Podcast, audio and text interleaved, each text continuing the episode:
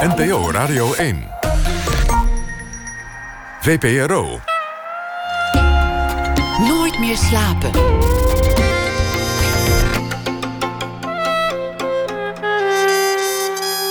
Met Pieter van der Wielen. Goedenacht en welkom bij Nooit meer slapen. Deze hele week zal Thomas Verbocht elke nacht een verhaal schrijven en aan de telefoon dit voorlezen. U hoort het nachtproza na één uur. Ruud Peters is sierademaker en kunstenaar en een overzicht van zijn werk van de afgelopen halve eeuw is te zien in Apeldoorn in het museum. Hij is de gast na één uur. Zijn werk is geïnspireerd door uh, religies, levensbeschouwingen en u ziet er ook uh, vruchtbaarheidssymbolen in bijvoorbeeld. Aandacht ook voor ten onrechte vergeten literatuur, klassiekers waarmee het toch anders is gelopen. En het uh, komend uur is de gast Desanne van Brederode. Zij is uh, filosoof. Maar eerst een uh, plechtig moment. Juryvoorzitter Maaike Meijer is hier, want zij maakt de nominaties bekend voor de VSB Poëzieprijs van 2018. Wat waren de beste dichtbundels van het afgelopen jaar? 25 uh, maart, dan uh, is de uitreiking. Januari. Januari, oh, het gaat sneller dan ja. ik dacht. In uh, Diligentia in Den Haag van de VSB Poëzieprijs 2018. En in januari gaan de genomineerden eerst nog op tournee langs de podia van Nederland. Rotterdam, hm. Utrecht, Amsterdam, Heerlen, Gent, Antwerpen, Den Haag en Groningen. Maaike Meijer, welkom. Dank voor je komst. Nou, het is een, toch een beetje een plechtig moment, deze bekendmaking ja. van de nominaties. Ja, zal ik ze onthullen? Graag. We hebben vijf uh, dichters hebben we, uh, uitgezocht die in onze ogen nu de beste zijn. Uh, Marije Langelaar. En de bundel heet Vonkt. Joost Baars met een bundel die Binnenplaats heet. Uh, een debuut is dat. Charlotte van den Broek met CK schrijf je dat. Uh, de bundel heet Nachtroer. Uh, dan Tonnes Oosterhof.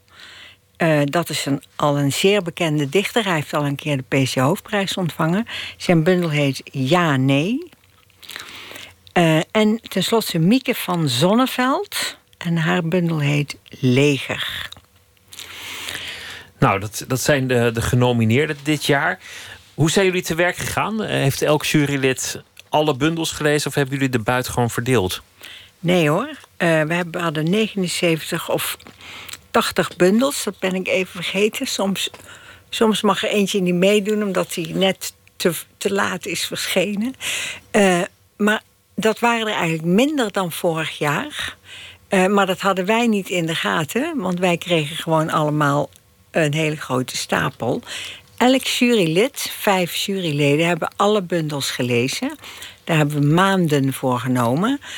Uh, en vervolgens ja, ga je vergaderen en dan breng je allemaal uh, je, je acht beste mee. En dat komt dan soms een beetje overeen, maar veel vaker niet.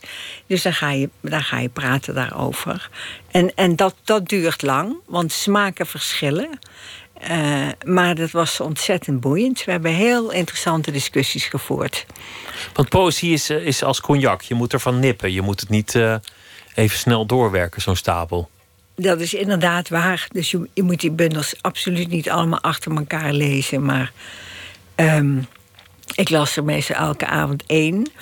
Uh, en al, al mijn bezoek werd uitgenodigd om mee te lezen. En met mij te praten over die bundels. Dus gewoon, ja, ook, ook gedichten werken heel anders uh, naarmate je nog een keer leest. Dus de ene keer ben je helemaal niet in de mood voor, voor bepaalde gedichten. Ik, ik herinner me dat ik begon met uh, gedichten van Joost Baars. En ik snapte er werkelijk helemaal niet, niets van. En toen las ik ze later en, en toen zag ik ineens dat het eigenlijk. Um, religieuze gedichten zijn. Maar dat verwacht je natuurlijk helemaal niet van een van Oorschot-bundel, een jonge man. Uh, dat verwacht je gewoon. Die valt helemaal buiten je verwachtingspatroon. Maar de manier waarop hij. Ja, het woord God valt helemaal niet. Er wordt een jij aangesproken met een hoofdletter. En dat is zo ongelooflijk intrigerend. Uh, dat, dat is een manier van praten over het transcendente of whatever, eh, die volledig nieuw is. En dat vind ik nogal, vind ik nogal wat, omdat over God alleen maar clichés eh, in omloop zijn. Ja, dus de manier waar. eh, ja, het is, het is heel bijzonder. Maar, maar dat is dan ineens het moment dat je, dat je het begrijpt. Dat je denkt, oh ja, hier gaat het over. Het is, Ja. het is een, een, een flinke taak geweest. Eh, 79 of 80 bundels voor, voor één persoon om, om, om te lezen. Binnenplaats van Joost Baars. Nachtroer van Charlotte van den Broek. Vonkt van eh, Marije Langelaar. En eh, even kijken, dan heb ik er nog meer. Ja, nee van Tonnes Oosterhof. Leger van eh, Mieke van Zonneveld.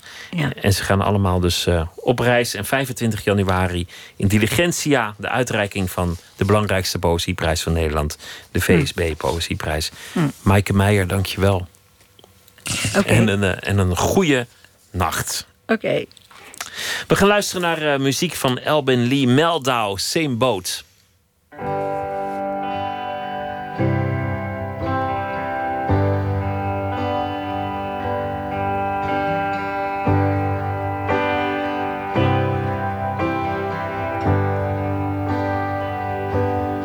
I would die. I wouldn't sleep. I would cry, I would weep.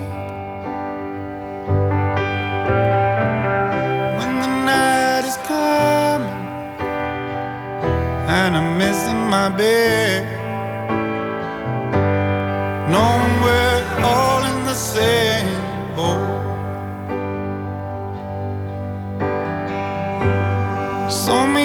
Oceans and so many fishes in one single pond. Knowing never went wrong. So, babe, while I'm lying here, still in my head, but knowing we're all in the same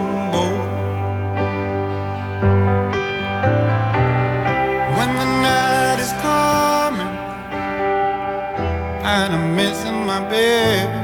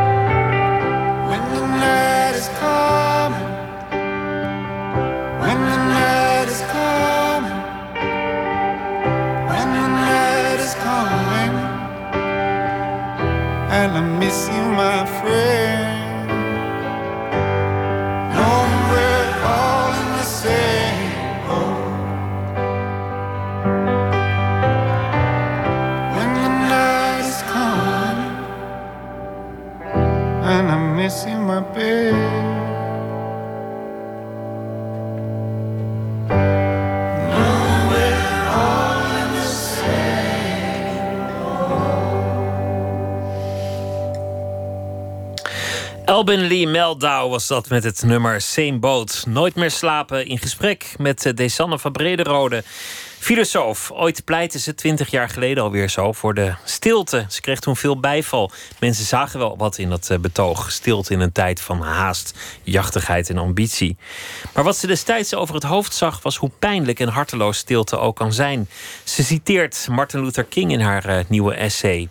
Niet de woorden van je vijanden zullen je bijblijven... maar de stilte van je vrienden. Het boek heet Als stilte steekt en daarin gaat het over eh, Syrië en over de reactie hier in Nederland en in Europa op die oorlog. Desanne van Brederode is betrokken bij het eh, comité dat eh, zich bezighoudt met Syrië, het Syrië-comité. Verder is ze schrijver, filosoof, geboren in 1970, schreef al meerdere romans en andere boeken. Is vaak te zien op televisie, onder meer als commentator bij Buitenhof, maar ook bij andere programma's. Desanne van Brederode, welkom. Buitenhof is al heel lang geleden. Maar je zit er nog wel eens, toch? Nou, ik heb er laatst één keer gezeten. Maar ja, dat is echt eh, het verleden. Oké, Ja. achter je gelaten. Ja, en ik vind het heel aardig, maar het is gewoon niet waar, ja. Oké. Ja. Ehm, eh, om, voor we gaan, gaan praten over Syrië is misschien wel leuk om, om niet alleen jouw jouw denken te, te ontrafelen, maar ook jouw manier van denken en, en, en hoe dat zo ontstaan is. Mhm. J- jij bent gelovig, Ja, religieus. Jouw jouw vader was al priester. ja al priester. eh, het is eigenlijk wonderlijk dat hij dus een vader is geworden, want priesters mogen helemaal Dat- niet trouwen en kinderen dat was krijgen. mijn Ja, volgende ja. vraag. Ja, mijn vader was jezuïet, ja. Hoe is, dat, hoe is dat gegaan dat hij toch vader is geworden? Nou, daar kun je een uur mee vullen. Maar eh, mijn moeder was een van de parochianen toen hij in Amsterdam priester was, in Krijtberg. Mijn moeder deed heel veel vrijwilligerswerk voor alleenstaanden in de parochie. Eh, daarin vonden ze elkaar in, en hebben. Ja, ik ben er niet bij geweest, of althans niet fysiek. Misschien, dat je voor je geboorte er wel al bij bent en denkt: schiet eens op. Maar. maar in ieder geval hebben ze daardoor is er een, een diep vriendschap ontstaan. ehm, omdat beide eh, ook heel erg zoekend waren. Dus niet alleen maar de traditie, en maar juist in het spirituele zoeken. Mijn moeder is ook altijd een, echte worstelaar geweest eh, daarin. En eh, nou ja, uiteindelijk droevig. Ehm, heeft ze zelfs een gelofte moeten afleggen dat ze mijn vader niet meer zou zien en spreken en vice versa voor zijn beter priesterschap. En toen jaren later eh, heeft mijn vader vertelde die pas vrij onlangs, hij is ook onlangs dood, maar een paar jaar geleden, ehm, dat, hij, dat hij een collega raad gaf die worstelde met moet ik niet eh, uittreden en trouwen. En toen gaf hij die man eerlijk antwoord. En toen dacht hij, dat is ook raar. Ik geef die man een antwoord. Maar ik zelf durf ook niet uit te komen voor het feit dat ik van een vrouw heel erg hou. En toen heeft hij dus uit zijn eigen raad aan een ander de consequentie getrokken. Dan doe ik het ook. En, en hij, ja. De dus liefde met hindernissen, kan je zeggen. ja, ja dat ze hebben er acht jaar over gedaan eh, tot eh, de stap de, van het trouwen, ja. En, en, eh, en daarna hebben ze veel over zich heen gekregen aan mensen die dat zeker in die tijd totaal niet konden accepteren. En dan heel zwart-wit denken van de vrouw zal die man wel verleid hebben en nu gaat hij een leven in zonde tegemoet. Ja, dus, dus ik heb, bedoel, ja, ik ben gelovig, maar ik ben niet gelovig eh, omdat het zo hoort. Ik ben niet gelovig omdat ik denk dat je er een gelukkiger of moreel beter mens van wordt. En ik ben opgevoed in een, in een gezin, ja, als je het een gezin kunt noemen, maar met, met een vader en een moeder, ook allebei zeer eenlingen. Die, die, eh, ehm, net als ik, eh, waren we alle drie enorme zoekers. En, en eh, kon dus ook eh, over alles gesproken worden. Soms Werd er ook openhartiger dan bij atheïsten thuis. Grappig genoeg. Ja, nou ja, je bent ook niet bij alle atheïsten thuis geweest. Ik bedoel, elk maar, ik bedoel, is anders, nee, maar toch? ik bedoel juist omdat je je ook vragen durft te stellen over dingen die misschien wel niet bestaan, maar toch relevant kunnen zijn. Dus er was geen no-go area. in- Werd er ook thuis aan het geloof getwijfeld? Ja, soms wel. Of mijn moeder kon s morgens opstaan en dan zeggen van... eh, ik heb vannacht zo met God liggen worstelen. Zo. Dat twijf- klinkt heel leuk als je dat zegt. Van, Ja, dat was ook leuk. En, en eh, ja, twijfelen... Niet in de zin misschien van... ehm, is er nou wel iets of niet iets? Maar wel steeds onderzoeken. eh, wat zijn de inhouden? eh, waar wordt het gemakzucht? eh, of een wijgevoel? Of... En, en daarbij geldt dan, mijn vader is, was dan meer, ehm, was wel een zoeker, maar, maar met een soort aangeboren optimisme en levensvreugde. Mijn moeder eh, was juist degene die de donkere kanten onderzocht. En, en eh, met een aanleg tot ook de depressieve vragen en kijk op de wereld. En ik heb, eh, ehm, ja, laten we zeggen, ze, ze heel ecumenisch in mij verenigd. Ja. Maar dat, dat denken, dat, dat zat er al in. En het nadenken over de grote vragen, dat, dat kreeg je ook al jong mee. Ja, jong mee. Nou ja, ik, volgens mij was het gewoon. Zij begonnen er niet over. Ik bleek toevallig ook zo te zijn. Het is een beetje hetzelfde als met mijn zoon. Ik heb altijd weggehouden voor hem. Niet opzettelijk, maar eh, dat ik filosofie heb gestudeerd. En ja, en op een gegeven moment blijkt je kind toch. Uh, um, daarin geïnteresseerd en, en heb je gesprekken. Dus dan kun je je afvragen van, van uh, doe je dat omdat je dat heel nadrukkelijk hebt meegekregen. Maar ja, ik was bijvoorbeeld degene die bij mijn ouders uh, het boeddhisme introduceerde. En mijn ouders weten bijvoorbeeld, wisten niet zoveel eh, van het Oude Testament, ik wel.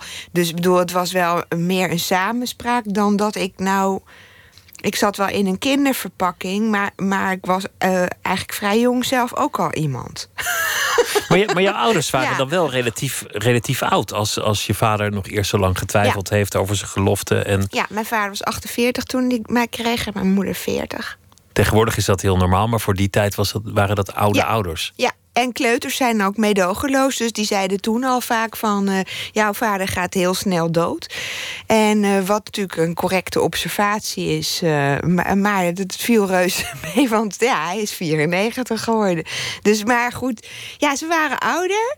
En in bepaalde dingen merkte je dat. Zeker omdat ze ook beide de oorlog hebben meegemaakt. En uh, toch ook al een heel leven als, als uh, ja, toch, toch vrij solitair ook erop hadden zitten. Dus al heel gevormd waren ook door hun ervaringen. Uh, en aan de andere kant waren ze in bepaalde dingen door hun, hun vrije geesten en de offers die ze daar toch ook wel voor hadden gebracht door mensen kwijt te raken en, en uh, ja, soms jonger in, in denken en onderzoeken dan, dan de ouders van leeftijdgenoten. Omdat ze, dat ze wakker en, en levendig waren qua geest. Ja, en niet zo gauw dingen gek vonden. En later, de laatste jaren heb ik ook wel eens met mijn vader over gehad. Dat ik zeg, goh, waarom lees jij nou eigenlijk altijd zo weinig romans? Non-fictie las hij heel veel, maar... En toen zei hij, goh, maar alles wat ik in de biechtstoel heb gehoord... zeker Hartje Amsterdam, dat is zoveel. En, en ik heb dat altijd als kind ben je van dat soort dingen niet bewust. Maar ik denk wel dat dat. Um, ook als het over mijn uh, gerotzooi met relaties en zo ging. Mijn vader is zo ruimdenkend daarin. En, en achteraf denk je, oh, maar dat komt ook door dat, door dat uh, biecht uh, gebeuren. Heeft alles al gehoord. Hij kent alle geheimen, weet hoe het werkt. Ja, en hij, en hij kent. Ik bedoel, biechten is niet alleen maar eh, zeggen wat je fout hebt gedaan, maar de innerlijke roerselen van mensen, de intenties waar mensen dan over willen spreken. En dat heb ik later toch ook wel gemerkt in zijn omgang. Uh, niet alleen met mij, maar met andere mensen. Dat hij. Um, dat hij heel goed een oordeel kon terughouden. En dan niet uit gemakzucht, van hè, laat duisbloem bloeien. Maar, maar omdat hij zo wist van, van er is een binnenkant in mensen waar je, waar je uh, ja, nooit helemaal de toegang tot zult, toe zult krijgen. En, en ja, een diepe mildheid of begrip daarvoor. Dat had hij wel. Dat jij filosofie ging studeren, dat was, niet je eerste keuze. Want je, wilde, je wilde actrice worden een tijd. Uh, nou, ik wilde naar de toneelschool. Ja, Maastricht. Heb ik ook de alle audities voor gedaan. En dat was eigenlijk niet zozeer van, gedreven vanuit het verlangen om, uh, om dan op de bühne te staan.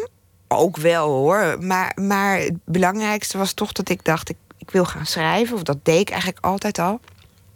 En ik wil eh, een opleiding hebben waarbij ik me leer te verplaatsen in heel veel verschillende mensen. Zodat niet alle personages uh, eigenlijk allemaal gekloonde desannetjes zijn.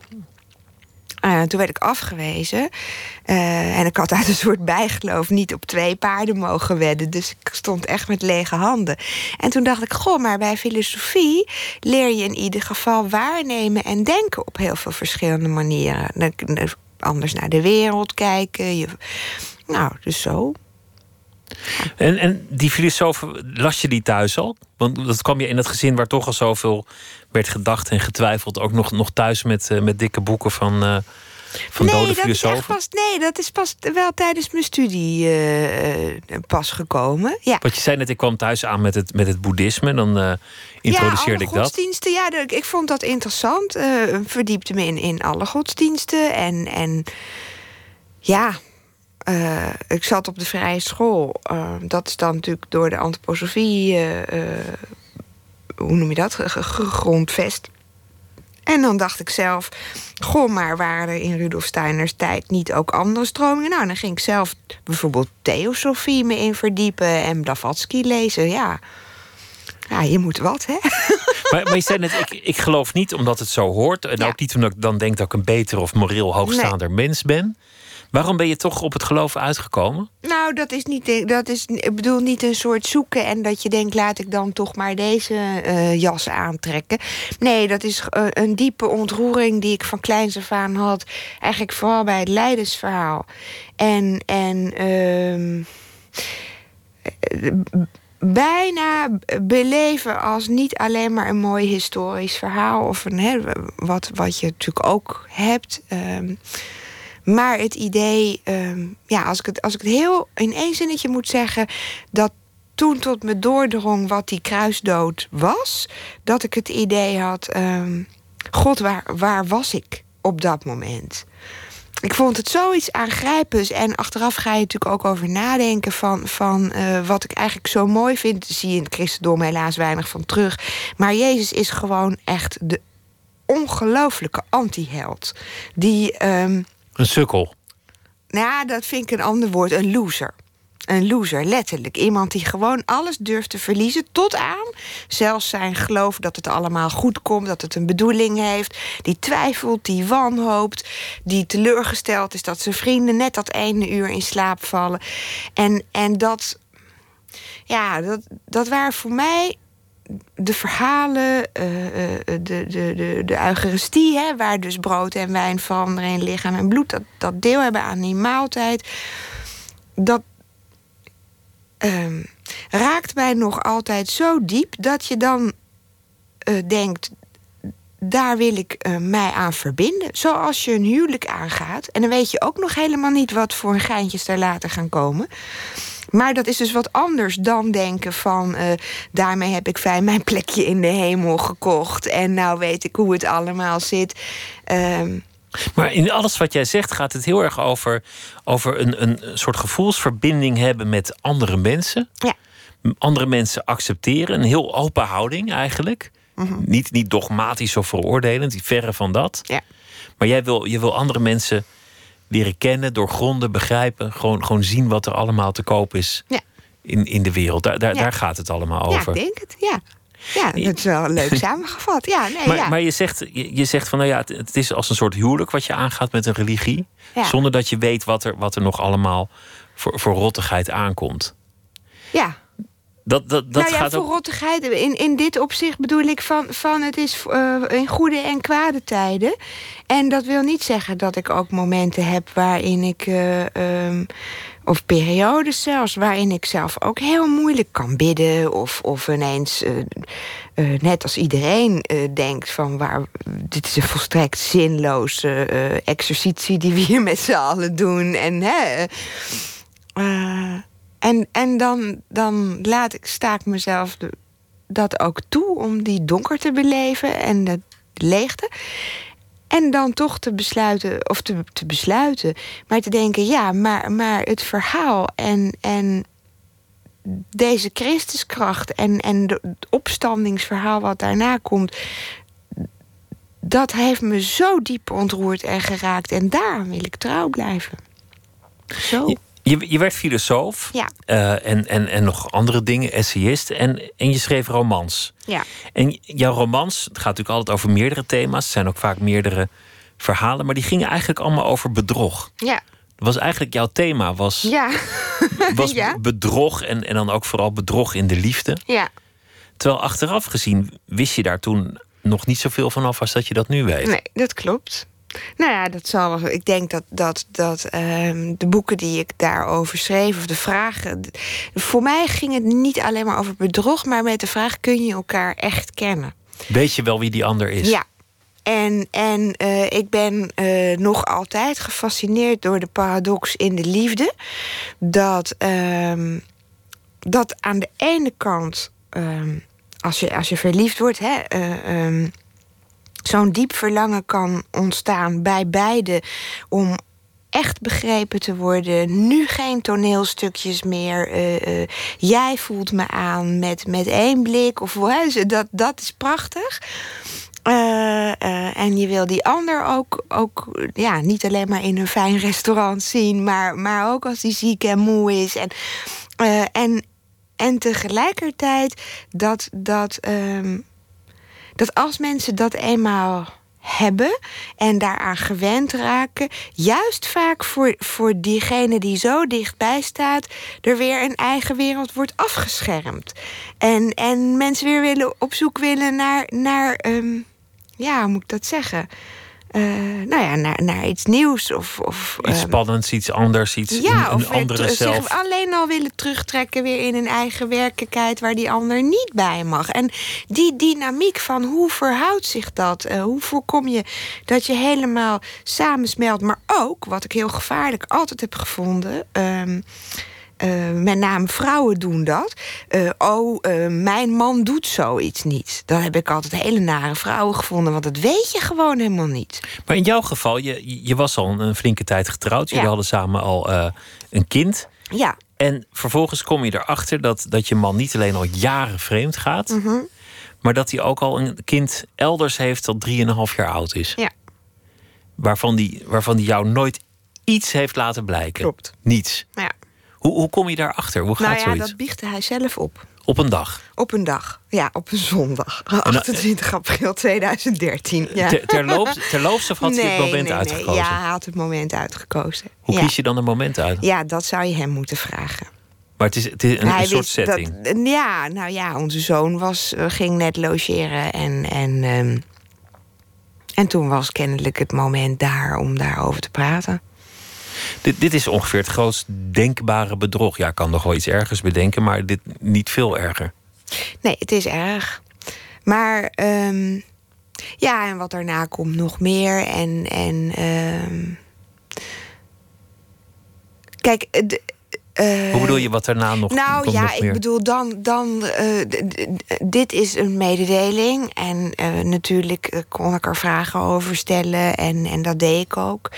Ehm, maar dan komt natuurlijk dat ik denk dat daar. Ja, er zijn natuurlijk meerdere reacties in mogelijk. Maar even Darwinistisch, hè, vechten of vluchten. ik denk dat er misschien mensen zijn die op zo'n bericht reageren. Ik wil hier niets van weten. Pak je koffers maar weg. Ik wil je nooit meer zien. En ik had juist het idee. Goh, um, nu weet ik dat er van alles verzwegen is voor mij al die jaren. En dan wil ik ook alles weten. Om zelf te mogen beoordelen hoe erg ik het vind. En hoe heftig het allemaal is geweest.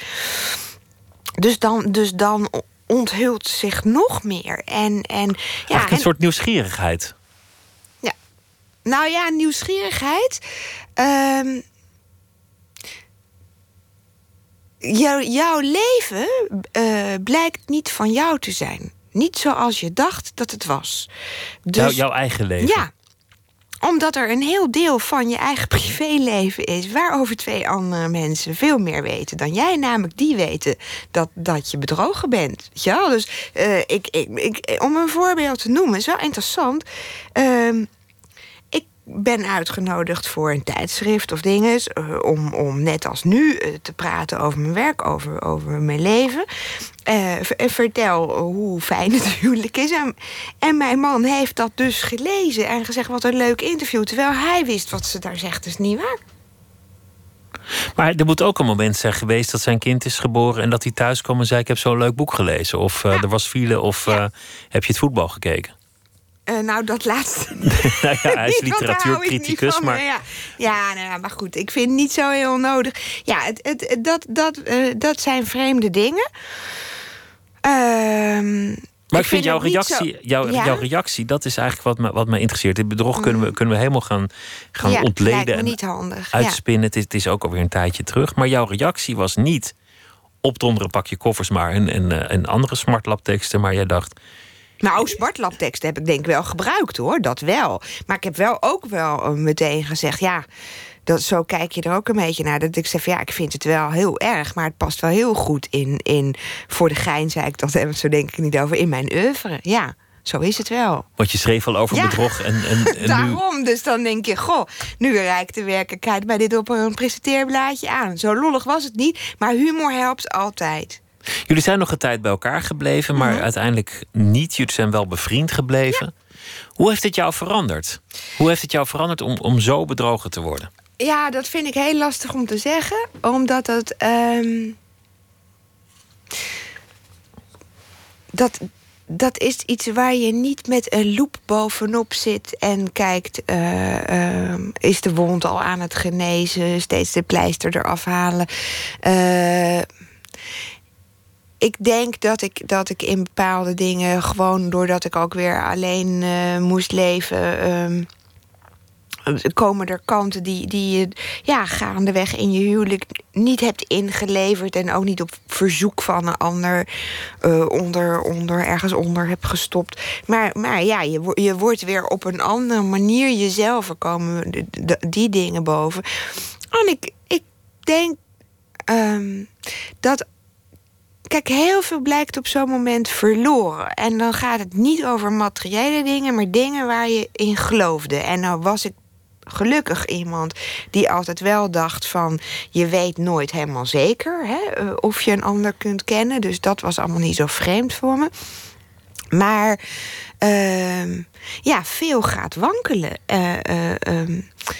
F- en het grappige is dat, dat, zoals ik het nu bekijk, denk ik: goh, en in die wankeling blijf je overeind, kun je blijven werken. Eh, natuurlijk heb ik eh, vreselijke avonden gehad met huilen en, en woede aanvallen en, en weet ik veel. Ik bedoel, zo sereen als ik er nu eh, op terugkijk, was het bepaald niet hoor. Maar. ehm, Maar kun je nog lief hebben? Kun je, kun je nog vertrouwen? Vertrouwen weet niet zo goed, maar, maar liefhebben eh, heel erg goed. Ja, want, want als je toch al zeg maar, die gehechtheden aan een gezamenlijk verleden, aan bepaald soort intimiteit, als je dat allemaal op deze manier hebt verloren, dan ja, kan je heel bang worden en denken van nu, nu nooit meer. Maar nu, nu denk ik va- eh, soms van eh, ja, doordat ik niks meer te verliezen heb, kan ik nou nog guller lief hebben. Ja. Want, je, want je kent het nu nog beter. Maar vanuit jouw filosofie. Nou ja, en je weet, en je weet dat er dus. bedoel, kijk, als ik kijk naar hoe hij en ik met elkaar omgaan. En, en hij heeft een nieuwe relatie. En, eh, eh, en, en alles wat is opgebouwd in die jaren aan gedeelde humor, aan razendsnel het even hebben over een bepaald boek, eh, het meeleven met elkaar. Dat, dat is er nog allemaal heel sterk. En, en dan weet je dus, ehm, liefde trekt zich echt geen bal aan. En niet van, van een trouwring. En niet van eh, scheiden. En niet van nieuwe relaties. Want, want ehm, dat zijn allemaal vormen. En op zich zou het fijn zijn als de vorm en de inhoud klopten. Maar ehm, ik kan ehm, mijn ex-man, wat ik een vreselijk woord vind, maar niet reduceren tot, tot ehm, dit erge wat er is gebeurd. Want, want een Want er mens is meer. zo ongelooflijk veel meer. Wat ik, waarvan ik denk, ja. ik lees hem nog altijd graag. Eh, eh, ik, ja, ik ben blij als ik, als ik weet dat hij het leuk heeft. Ben, je- ben, je, ben je zachter geworden? Nou, dat zouden anderen moeten beoordelen. Weet ik niet. Ik denk het wel, ja. Want je, je klinkt nu heel, heel zachtaardig. De- was wat je- vroeger niet zo zachtaardig? Dat weet je? ik niet, want toen heb ik je nooit gesproken. Dus ik was dat altijd al zo? Ehm, Nou ja, ik, ik denk dat ik mezelf meer heb toegestaan om, ehm, om bepaalde ongeneeslijke pijn eh, die er ook is, om gewoon te denken, nou ja, dat hoort bij mij. Ik ben dus ik en en gevoelens niet zo. ehm, ja, me niet meer zo voor te schamen of te denken dat ik een bepaald beeld moet geven. Denk ik, nou ja, die gevoelens. Kijk, het is, daar ben ik me wel zeer van bewust. Want je hebt mij nu al een paar keer aangekondigd als filosoof. Maar ik ben eigenlijk helemaal geen denker. Ik ben een, ben een voeler. Ik, ik hoor in het gebied van de ziel, daar ben ik thuis. En dan, ga ik over die gevoelens nadenken en dingen van maken. Dus het is zeg maar mijn, mijn Carandash kleurpotlodendoos of mijn toetsenbord. Dat is mijn ziel. En daar zijn een heleboel registers bij geopend, of een heleboel nieuwe kleuren bijgekomen. Dus uh, ja, ik zie het gewoon aan hoe ik, aan hoe ik nu schrijf, aan hoe ik nu denk. Dat, dat uh, um, er is aan de ene kant dus van alles weg. En aan de andere kant um, is mijn gevoelsleven gewoon tien keer rijker geworden. Want je schreef een roman waarin het, thema naast de andere thema's naar voren kwam. Een, een soortgelijk verhaal. Ja. Waarin het personage zei over de man die het bedrog opbiechte. Wat, wat, wat moet het voor jou moeilijk zijn om dit nu op te biechten? Wat vergt het een moed ja, om dit te ook. doen? Ja. Dat, dat, is, dat is eigenlijk het, het ultieme empathische. Dat, dat je degene die jou pijn doet, dat je je daarin inleeft en denkt: wat, wat moet het voor jou moeilijk zijn? Ja, maar dat, ja, dat is. Ik snap dat je dat denkt hoor. Maar kijk, dat is natuurlijk gewoon mijn werk. Uh, ik bedoel, het is een van de redenen om fictie te schrijven, is dat je wil proberen. Um, te begrijpen hoe de dingen voor een ander kunnen zijn. Dus ik heb natuurlijk ook in de loop der jaren uh, me gespecialiseerd om achter mijn schrijftafel. Uh, heel vaak een man te zijn. Hè? Dus ik kan ook heel goed als een, als een man naar vrouwen kijken. Ik, ik heb ook veel mannelijke vrienden. Dus uh, ik wil niet zeggen dat alle mannen zo zijn, maar ik kan wel heel snel schakelen, denk ik, op, op dat soort momenten. Dat ik, dat ik ook de schrijver ben die, die de binnenkant van een personage voelt. En dus niet alleen maar denk van ja, jij hebt mij dit nu aangedaan. Maar dan denk ik, goh, de boel verborgen moeten houden. Uh, ja, het, ik, ik zou denk ik heel goed, uh, ik heb er geen zin in, maar ik zou heel goed precies ditzelfde verhaal, denk ik, uh, kunnen schrijven in fictie vanuit hem. En dan, en dan zou het absoluut geen afrekening zijn. Dan zou je het geloofwaardig en inzichtelijk maken, waardoor iedereen die het las aan het eind denkt: ja, nou ja, dat had mij ook kunnen gebeuren. Nee, dat, dat, hoef je niet per se te denken. Alleen, eh, je kan dan nog steeds zeggen... wat er is gebeurd is niet goed. Het gaat niet om dat ik wil zeggen... nee joh, schat, het geeft niet. Het is, het is ongelooflijk pijnlijk. Dat erkent hij overigens ook, hoor. Maar... Ehm, maar je kunt wel laten zien dat, dat ook daar aspecten aan zitten en zorgen en dingen die maken dat, dat alleen maar hard het veroordelen ehm, ja, veel te kort door de bocht is. Ik vind het mooi, omdat dat daarin komt ook voor, mij, als ik je zo hoor terug, je vader die alles zo gehoord had op de biechtstoel. Ja, en dat denk ook ik nu ook. Ja, een soort moreel oordeel was verloren. Ja, Dat, dat huis waarin je opgroeide, waaraan alles getwijfeld werd. Kon worden, ja. Kon worden. Ja. Nou ja, in praktijk ook wel werd, volgens mij. Ja, ja dat is zo. Hadden je ouders een goed huwelijk? Nee. Want ze waren natuurlijk heel lang niet gewend om met iemand te leven. nee, maar we gingen het toch over Syrië hebben? Ja, ja, maar dat, dit wil ik nog even weten. Ja, oké. Nee, ja, nee. Uh, nou ja, ik zeg nou even zo, zo about nee. Uh, ik, ik, moet zeggen ja en nee. Zo, zo, uh, er waren momenten, zeker in gesprekken en dingen, van, van een diepe innigheid. Waarin, waarin het volstrekt duidelijk was. Ik denk ook echt niet alleen voor mij.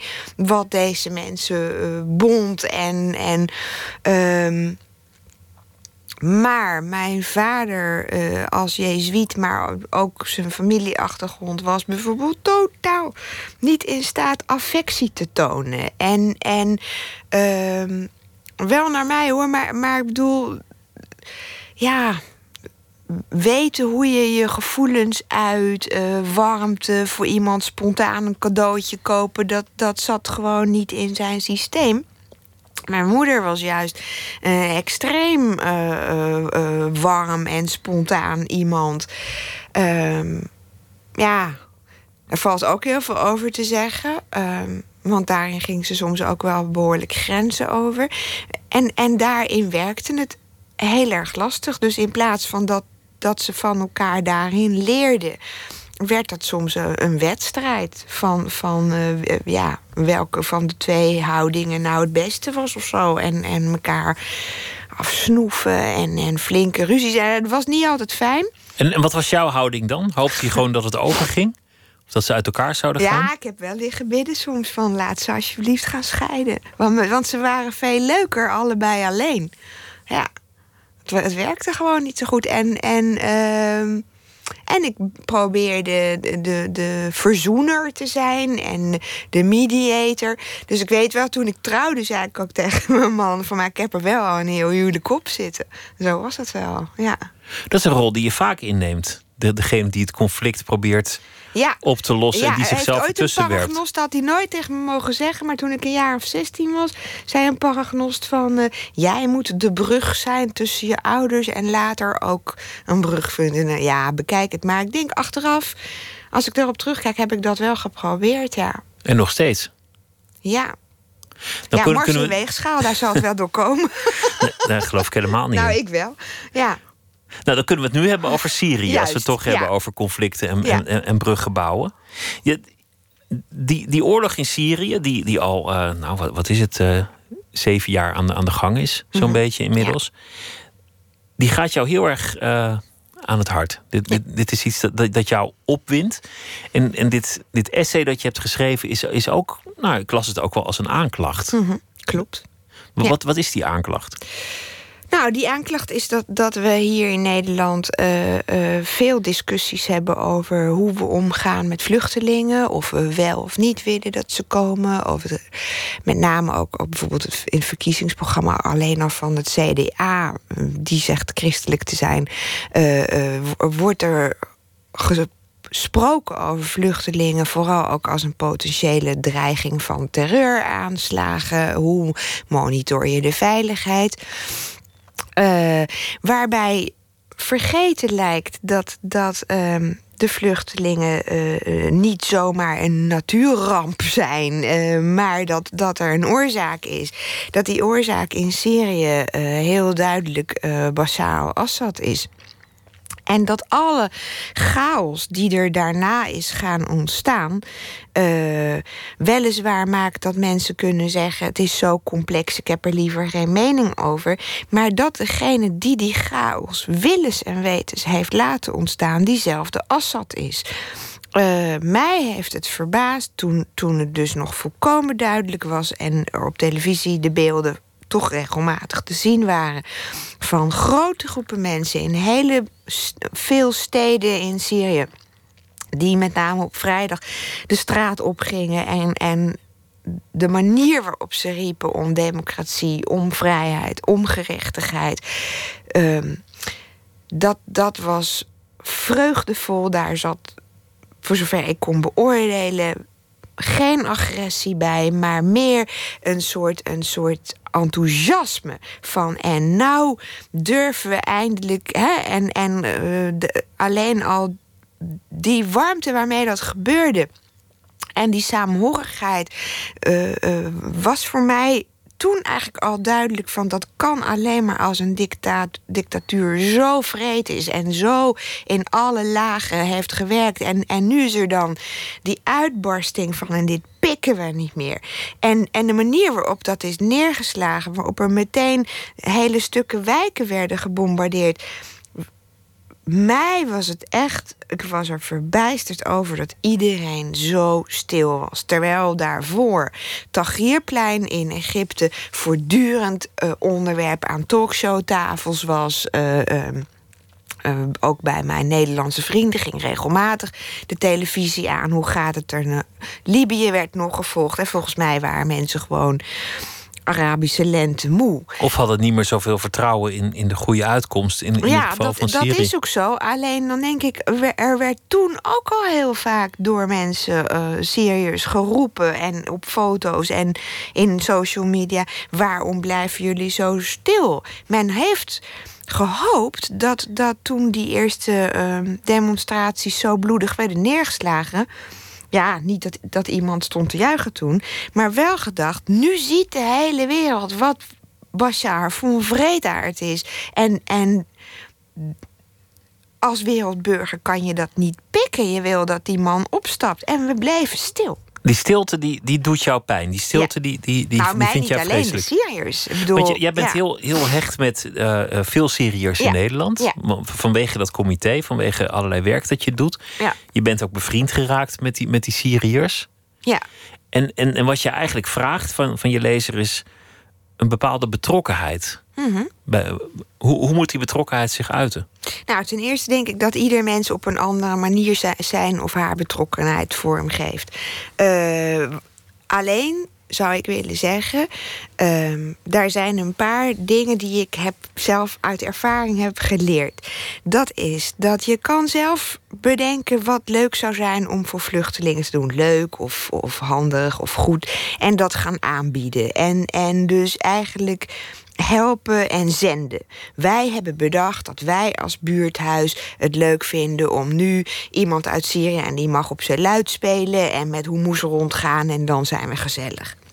Dat, dat eh, wil ik niet zeggen dat daar iets mee mis is. Maar als daar niet op volgt. En wat heb jij van mij nodig? Wat, ehm, wat is nu de manier waar, waarop ik naast jou kan staan? Dan kan het op Syriërs soms overkomen van ik mag eventjes mijn hapjes uitdelen en, en mijn mooie muziek en poëzie misschien laten horen. En iedereen pinkt een traantje weg van goh, wat knap zeg, dat eh Mahmoud heeft dat allemaal meegemaakt, maar hij staat toch maar mooi. En dat is het dan. Dan is het ons feel-good gevoel. Of, of hè, eh, mee in een rondvaartbootje en, en in Gouda kaasproeven of zo. Ik wil niet zeggen, ik wil daar zeker niet badinerend over doen. Het is heel belangrijk dat die dingen gebeuren. Maar eh, wat je merkt is dat, en dat geldt voor mij ook, dat je soms het idee hebt: zo, nou kan ik vanavond eh, eh, rustig naar bed, want ik heb goede dingen voor iemand anders gedaan. Maar eigenlijk heb ik die ander een beetje gebruikt voor dat fijne gevoel bij het tandenpoetsen. Terwijl wat ik merk als het gaat om, om de Syriërs, de Syriërs die pro-revolutie waren, die die moed hebben gehad om de straat op te gaan, die daarbij hun klasgenoten hebben zien neergemaaid worden, de, de meest verschrikkelijke beelden hebben, hebben onze mensen op hun netvlies over die dingen ga je pas heel voorzichtig spreken. Die trauma's krijgen pas heel voorzichtig de kans er te zijn. Als iemand voelt niet alleen eh, dat het duurzaam is en wederkerig een vriendschap, maar ook dat, dat, dat jij bereid bent ehm, de politieke werkelijkheid niet alleen van de afgelopen 6,5 jaar, maar van 40 jaar dictatuur, werkelijk tot je te nemen en, en je ook daarover uit te spreken met de Syriërs. Want dat Op is eigenlijk- een Syrische manier ook liefst. Wat wij nu hier ook aan het doen zijn, en wat, wat eigenlijk in de media avond en avond gebeurt, is praten over de Syriërs, zonder dat er, dat er een Syriër zelf iets zegt. Ja. Dit, dit, dit is een, een, een, een prachtige essay dat je hebt geschreven over de Syriërs. Maar ja, dat, het, het gaat weer over ze, maar niet, niet met ze. Ja, dat vind ik ook echt heel jammer. Ja, en, en eh, kijk, ik heb natuurlijk ook, eh, want je zit voordat, je, voordat ik het idee had voor zo'n pamflet, ook je af te vragen van wordt het wel door de Syriërs eh, eh, gewild. Eh, ik wil zeker niet de indruk wekken dat ik nou. ehm, Zeg maar, ook weer over de hoofden van Syriërs heen zit ik weer leuk bij de radio of zo. Hè? Ik bedoel, het is geen ego-showtje van.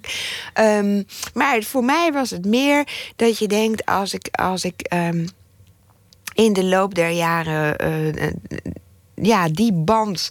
En natuurlijk zijn dat niet, is dat niet met honderd mensen, maar, maar wel met, met, eh, nou, wat zou ik zeggen, 15 of zo. Eh, en, en, en de ontwikkelingen meemaken. En ik, en ik voel wat er in de grotere groep leeft.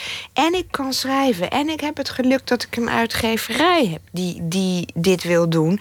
Dan vind ik. Dan denk ik inderdaad, eigenlijk denk ik nu weer aan een soort brug. Ik heb door schade en schande veel geleerd van, van de do's en don'ts als het gaat om de betrokkenheid bij de revolutie en de oorlog. Ehm, Als ik daarmee de Nederlanders kan bereiken, die wel degelijk, want er zijn een heleboel mensen die meeleven. En waarom zijn heel veel mensen stil? Niet uit onverschilligheid, al kan dat zo lijken, maar ook vaak omdat ze niet weten wat ze moeten doen. Omdat ze zeggen: Ja, ik voel me zo onmachtig bij die verschrikkelijke beelden. En dat, dat is natuurlijk heel begrijpelijk. Dat is heel begrijpelijk. en voor Syriërs, dat is ook zo. Ik ook. En maar het, waar ik in 2012 achter kwam, en later natuurlijk alleen maar meer, dat is dat uitspreken en present zijn en zeggen: Ik ben onmachtig. Maakt dat het niet alleen maar een particuliere zaak is van een handvol Syriërs, maar dat Syriërs zien: Goh, dit is niet alleen maar iets wat mij als Syriër raakt omdat ik er vandaan kom, maar andere mensen die er niet vandaan komen, liggen er ook van wakker. betrokkenheid tonen, laten zien dat het, dat het wel degelijk gezien is en dat, dat je weet Ja. hoe erg het is. Ja, Wat, wat, wat mij fascineert is ehm, de roep om het goede te doen. Om, Mhm. Omdat ik, dat ik mij afvraag van. Je kunt eigenlijk niks doen. Je kunt die oorlog niet beëindigen. nee, jammer er zijn- genoeg niet. er zijn en commentaar- niet in Den Haag krijgen? Assad die, die staat volgens mij op winnen, als ik de commentatoren moet geloven. Ja, ik vrees het ook. Je kunt ehm, eigenlijk ook niet zo heel veel doen. Ja, ja, goed, mensen bakken cake voor een asielzoekerscentrum. Mhm. Maar, maar een, een, een fundamentelere vraag is: moet je eigenlijk wel altijd het goede doen? Moet je wel, ik bedoel, niet, niet moet je het slechte doen, maar moet je, het wereld. Ja. moet je het wereldleed wel op je schouders nemen? Is het niet gewoon oké om je leven te leven? Nou ja, volgens mij is het niet een boekje waar, waar ik ook maar iets zeg over wat wel en niet moet. Maar ik, ik hoop mensen wel aan te reiken van, van we delen met elkaar één, één eh, wereld. Nou ja, Erasmus zei het al, hè, natuurlijk dat je, dat je bent als het goed is een wereldburger. En als dit zich afspeelt in dezelfde wereld waarin jij ook rondharkt, ja, dan lijkt me normaal dat, dat, dat je daar ook de pijn van voelt. Dat je die betrokkenheid voelt Uiteraard. en dat Ja. je die uit. Ja, dat lijkt mij wel. Te meer omdat, en dat vind ik zo lastig, hè, en, en moet dan ook ehm, uitkijken dat ik niet cynisch word of schamper. eh, maar dan realiseer ik me ook heel goed de hoeveelheid oorlogen waar ik wel mee meeleefde, maar waarvan de slachtoffers nooit hebben gemerkt dat ik met ze meeleefde. Hè, dus, dus die ik consumeerde eh, achter de televisie en de krant, maar zonder iets te doen. Dus, dus maar voor mij is het wel soms moeilijk te begrijpen dat, dat mensen, zeker rond 4 mei, al die oorlogsfilms zitten te kijken. En dan komt er weer een documentaire. En dan denk ik, ja, heel goed en belangrijk. We weten ook de verschrikkelijke verhalen van de weinige Joodse mensen die uit de concentratiekampen terugkwamen. Hoe erg het is om te stuiten op die stilte, om te horen te krijgen: ja, ga maar aan de slag eh, ehm, en doe maar alsof er niks is gebeurd. Als we zoveel kennis hebben over, over trauma's, over leed, over wat het um, betekent als, als een grote groep mensen stil is over misdaden en hoe dat doorwerkt. Ik bedoel, Assad heeft hierin dan ook echt vrij spel van ons gekregen. Dan denk ik, dan, dan is het toch alleen maar een kwestie van evolutie. Dat je, dat je denkt. eh, ehm, zulke afgrijzelijke dingen, daar moet ik me tegen uitspreken. En daar moet ik naast de mensen staan die dit meemaken. Maar een echte Het gaat oplossing. niet over goed en slecht eigenlijk. Maar ik, ja, ik kan me eigenlijk niet zo voorstellen dat je, dat je ernaar kijkt. Dat hoor ik dan veel mensen zeggen. Ja, ik kan zoveel negativiteit niet toelaten. En dan denk ik, nee, en die Syriërs die in die vluchtelingenkampen zitten... die kunnen toch ook niet zeggen... zo, nu even een weekendje Centerparks... en daarna kunnen we er weer tegenaan. Dat kan niet. Nee, ik, ik begrijp wel je Ja, punt. sorry. Maar, maar aan, de andere- aan de andere kant, ik, ik was bij een bijeenkomst van, waar de, de World Press winnaar, de, een jonge Syrische fotograaf was, die liet zijn foto's zien aan de zaal. Mhm. Gruwelijke foto's. Iedereen had tranen in zijn ogen, zo erg was het. Ja, En daarna staat iedereen een wijntje te drinken ja en gaat naar huis. En dat, dat snap ik heel goed, want je kunt nou eenmaal niet zoveel doen. Jawel hoor. Wat dan? Nou, ik, ja, ik heb het ook meegemaakt. En ook met mensen die dan, dan wel er zijn als er een mooie tentoonstelling is van Syrische cartoons en zo. Inderdaad, met het wijntje. En oh, we hebben ook een echte Syriër de hand geschud. Nee, je kunt, je kunt, er, je kunt er voor mensen zijn. En dat is zo simpel als wat. Dat, dat, ehm, Dat is bijvoorbeeld wat wij met het Syrische comité regelmatig doen. Uh, we krijgen ingezamelde kleding, schoenen, rolstoelen, uh, schoolspullen. Samen met, met de Syriërs zo'n container vullen die naar Syrië gaat. Dat is misschien niet de meest efficiënte manier van hulp geven, want dan kun je tweedehands kleding misschien beter doorverkopen en geld sturen. Maar je bent met elkaar bezig. Voor, voor veel van onze uh, jongens en, en zijn ook uh, meisjes, maar voor veel van die jonge mensen uh, is samen daaraan werken, bezig zijn. Het gevoel dat je toch, al is het een druppel op de gloeiende plaat, iets doet. Dat, dat we connecties hebben in Syrië die het afhalen, dat die filmpjes maken, dat we zien hoe het terecht is gekomen. Maar samen werken, dan heb je andersoortige gesprekken waarin terwijl je bezig bent, iemand plotseling vertelt over wat zijn vrouw met wie die nog niet herenigd is overkomt in Idlib of um, zijn gevangenisverhalen vertelt. Heel vanzelf ontstaat er dan een vriendschappelijkheid. Natuurlijk met de een meer dan met de ander. Tegelijk uh, wordt er muziek uit de revolutie gedraaid. We dansen, we eten soms samen falafel. En je merkt dat, dat er bij zoiets um, een warmte en, en toch even iets van bijna een soort hoop ontstaat. Of, of in ieder geval bij de Siers ook het idee schuldgevoel. Uh, maar, maar wat jij wil is eigenlijk betrokkenheid. Ja, en, en dan als je eenmaal op die manier samen dingen doet, samen demonstreert, en dan, dan ben je niet meer alleen maar zonder aanzien des persoons aan het helpen. Maar dan is het toch logisch dat je vrienden wordt. En in een vriendschap zeg je niet: dit doe ik eventjes drie maanden en dan ga ik weer iets anders doen. Dan, dan, je kan niet meer terug, dat is het leuke. Maar ik, ik ben voor vriendschap. Maar aan de andere kant actief op zoek gaan van ik ga vrienden worden met een Syriër. Dat, dat vind ik ook niet. Zo, maar zo heb ik dat natuurlijk ook niet gedaan. Maar doordat je samen heel veel dingen doet. En dan erachter komt van goh, wat leuk. Uh, jij houdt ook van die dichter. Uh, hè, de, met een van mijn Syrische vrienden, die houdt ook heel veel van Nietzsche. Ja, bedoel, het gaat niet altijd over de oorlog. En ja, op die manier kan je dan. Um, kom je in elkaars leven. Zo is het. Ja. De verbondenheid tussen, tussen mensen, toch een thema in, jou, in jouw leven, gaat ook, gaat ook hierop. Toon die betrokkenheid, laat niet die oorlog verzwegen worden, want het, het gaat door en dat leed is, is zo in de buurt. Het is eigenlijk een schande dat er, uh, dat er stilte heerst. Dankjewel dat je te gast wilde zijn om uh, een toelichting te geven op je, op je pamflet als stilte steekt. Dit is Anne van Brederode, dankjewel. Dankjewel. Zometeen gaan we verder met uh, Nooit meer slapen. Met uh, heel veel andere onderwerpen. Twitter, het VPRO NMS. We zitten op Facebook en u kunt zich abonneren op de podcast via iTunes. Of de website van de VPRO, vpro.nl slash nooit meer slapen.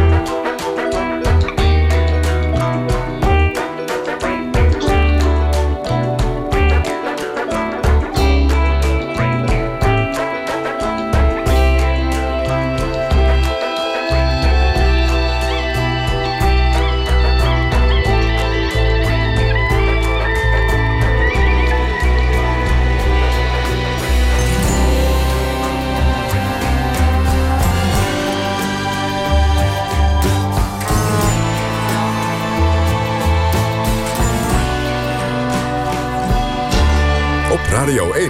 Het nieuws van alle kanten.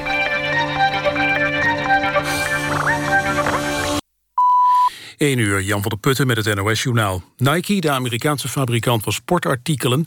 ontwijkt belastingen via een Nederlandse constructie. Dat meldt Dagblad Trouw op basis van de Paradise Papers. De belastingontwijking loopt via het Europese hoofdkwartier van Nike in Hilversum.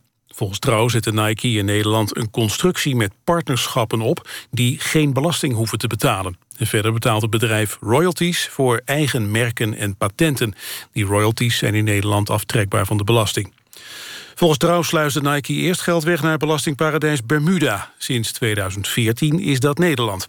Vorig jaar wist Nike op die manier 12,2 miljard dollar... buiten het zicht van de Amerikaanse Belastingdienst te houden. Webwinkel is niet van plan om parfum te leveren... tegen de lage prijs die dit weekende even op de website stond.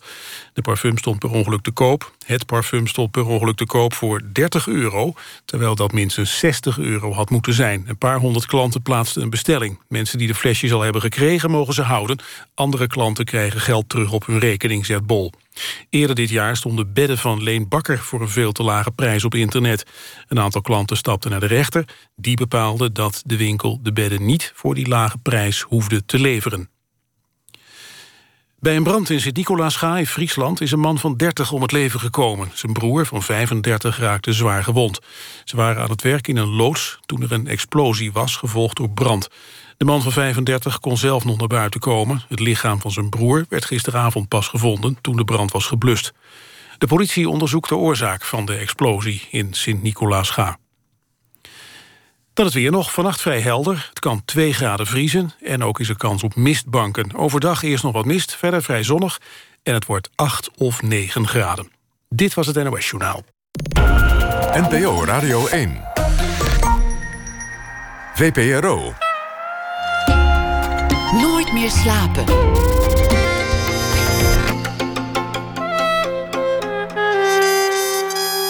Met Pieter van der Wielen. Schrijfster Angela Roor werd in 1941 gearresteerd in de Sovjet-Unie, verbannen naar de Gulag. Miljoenen mensen stierven daar, maar zij overleefde. Zometeen uh, aandacht voor haar boek Kamp, gebaseerd op eigen ervaringen. Ruud Peters komt op bezoek. Sira, de ontwerper en beeldend kunstenaar, heeft een eh, tentoonstelling in het museum in Apeldoorn. En Thomas Verbocht die uh, leest een verhaal bij het nieuws van de afgelopen dag.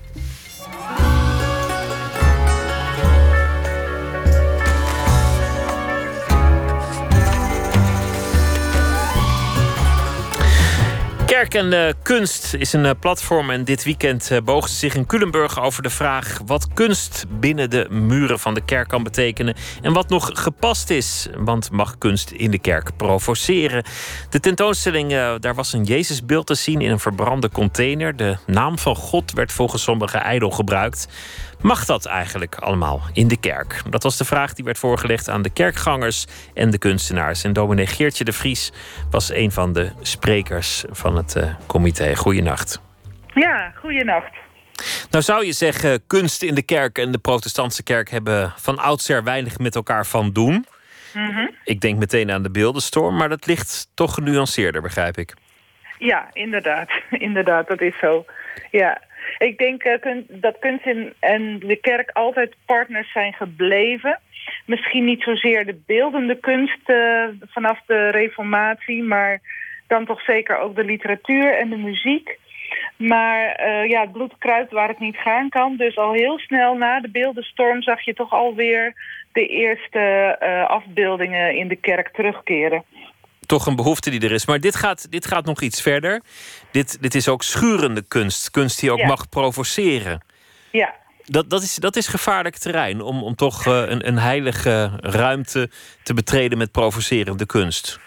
Hmm, ja. ja, misschien lijkt dat in de eerste instantie zo. Maar ik denk dat het, uh, het geloof, de heilige ruimte waar je, waar je dat beleeft met elkaar... dat die er enorm van opknapt als je daarin de confrontatie met het andere niet schuwt, maar juist opzoekt. Ook om je, om je steeds weer te binnen te brengen dat, uh, dat het heilige altijd ontsnapt aan, aan wat je kan snappen. Dat het uiteindelijk iets is dat je niet helemaal kunt bevatten.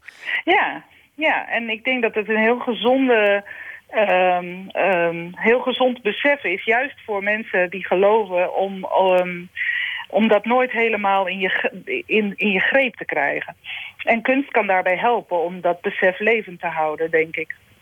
Een Jezusbeeld in een uh, verbrande container las ik. Ja. Las ook dat, dat mensen vonden dat Gods naam ijdel was gebruikt. Mm -hmm. Wanneer gaat het te ver? Um, ik denk dat het te ver gaat wanneer, um, wanneer het gesprek bij voorbaat uh, onmogelijk wordt omdat, uh, omdat de provocatie te sterk is. De, um, dat er te weinig openheid zit die nog nieuwsgierig maakt. Als de nieuwsgierigheid verdwijnt, dan, ja, dan schiet je je doel voorbij. Als het de deur dichtgooit. Als het de deur dichtgooit, precies, inderdaad. Ja. En, en wat hopen jullie van, van dit experiment? Wat, wat hopen jullie dat de uitkomst zal zijn? Um, ik, ik hoop zelf persoonlijk dat um, um, ja, dat, dat er weer een beetje meer les komt in de kerk. Uh, we hebben heel lang, uh, ja, zijn we toch heel voorzichtig gebleven. We, we, wilden best wel wat met kunst, maar dan moest het vooral um, ja, iets toevoegen. Een beetje lekker voelen, comfortabel zijn. Maar daarmee sus je jezelf ook een beetje in slaap. Dus als we elkaar kunnen uitdagen om met een beetje les um, in de kerk, maar ook in de wereld te staan, dan is daar denk ik wel, uh, wel terrein te winnen.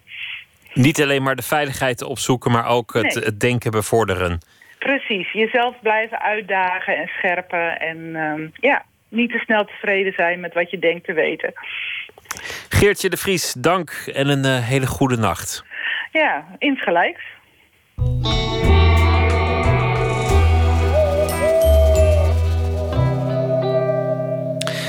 Sufjan Stevens had eh, een paar jaar geleden veel succes met zijn plaat Carrie and Lowell. Nu heeft hij een eh, mini-mixtape uitgebracht met remixes, demo's, ruwe versies... die allemaal eh, stammen uit de opnames van dat album.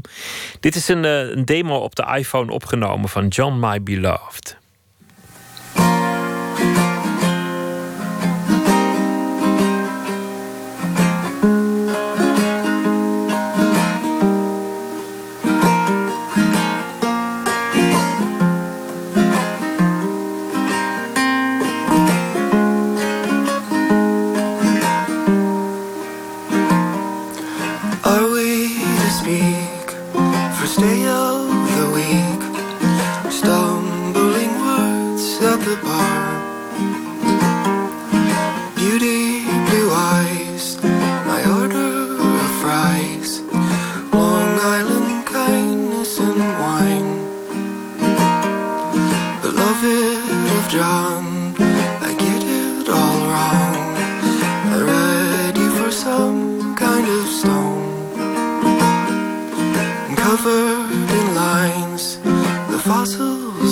mind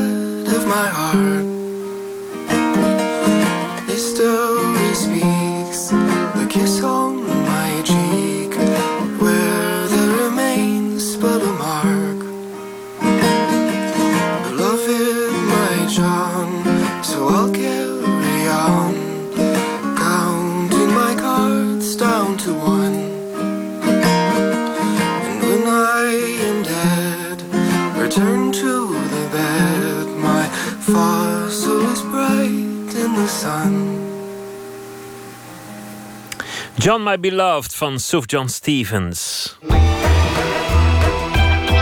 Nooit meer slapen. Schrijfster Angela Roor komt in 1941 in een Russisch gulagkamp terecht. Ze leeft er jarenlang in de bittere Siberische kou.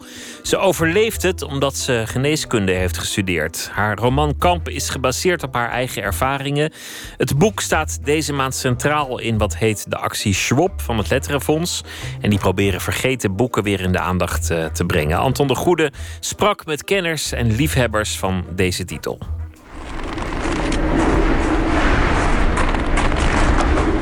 We hoefden niet ver te lopen en kwamen al gauw in onbebouwd gebied. Het kamp waar we vandaan kwamen lag aan de rand van de stad.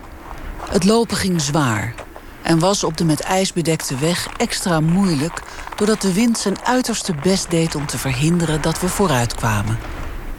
De soldaat die voorop liep keek slechts af en toe om, omdat hij wist dat we niet konden ontsnappen.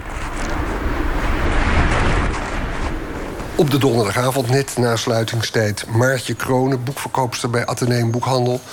We zitten boven de boekhandel op het spui hier in Amsterdam, waar het geroezemoes beneden van de cafés en de trams om de hoek. Het boek Kamp, je hebt het gelezen. Wat vond je? Intrigerend. Heftig ook. Ik denk dat heftig het juiste woord is. Ja, het is een heel, ehm, een heel complex boek, eigenlijk in zijn simpelheid. Het is heel sec geschreven, heel eh, zonder opsmuk geschreven. Eh, maar het raakt je eigenlijk in elke belevenis die Roor eh, je voorlegt.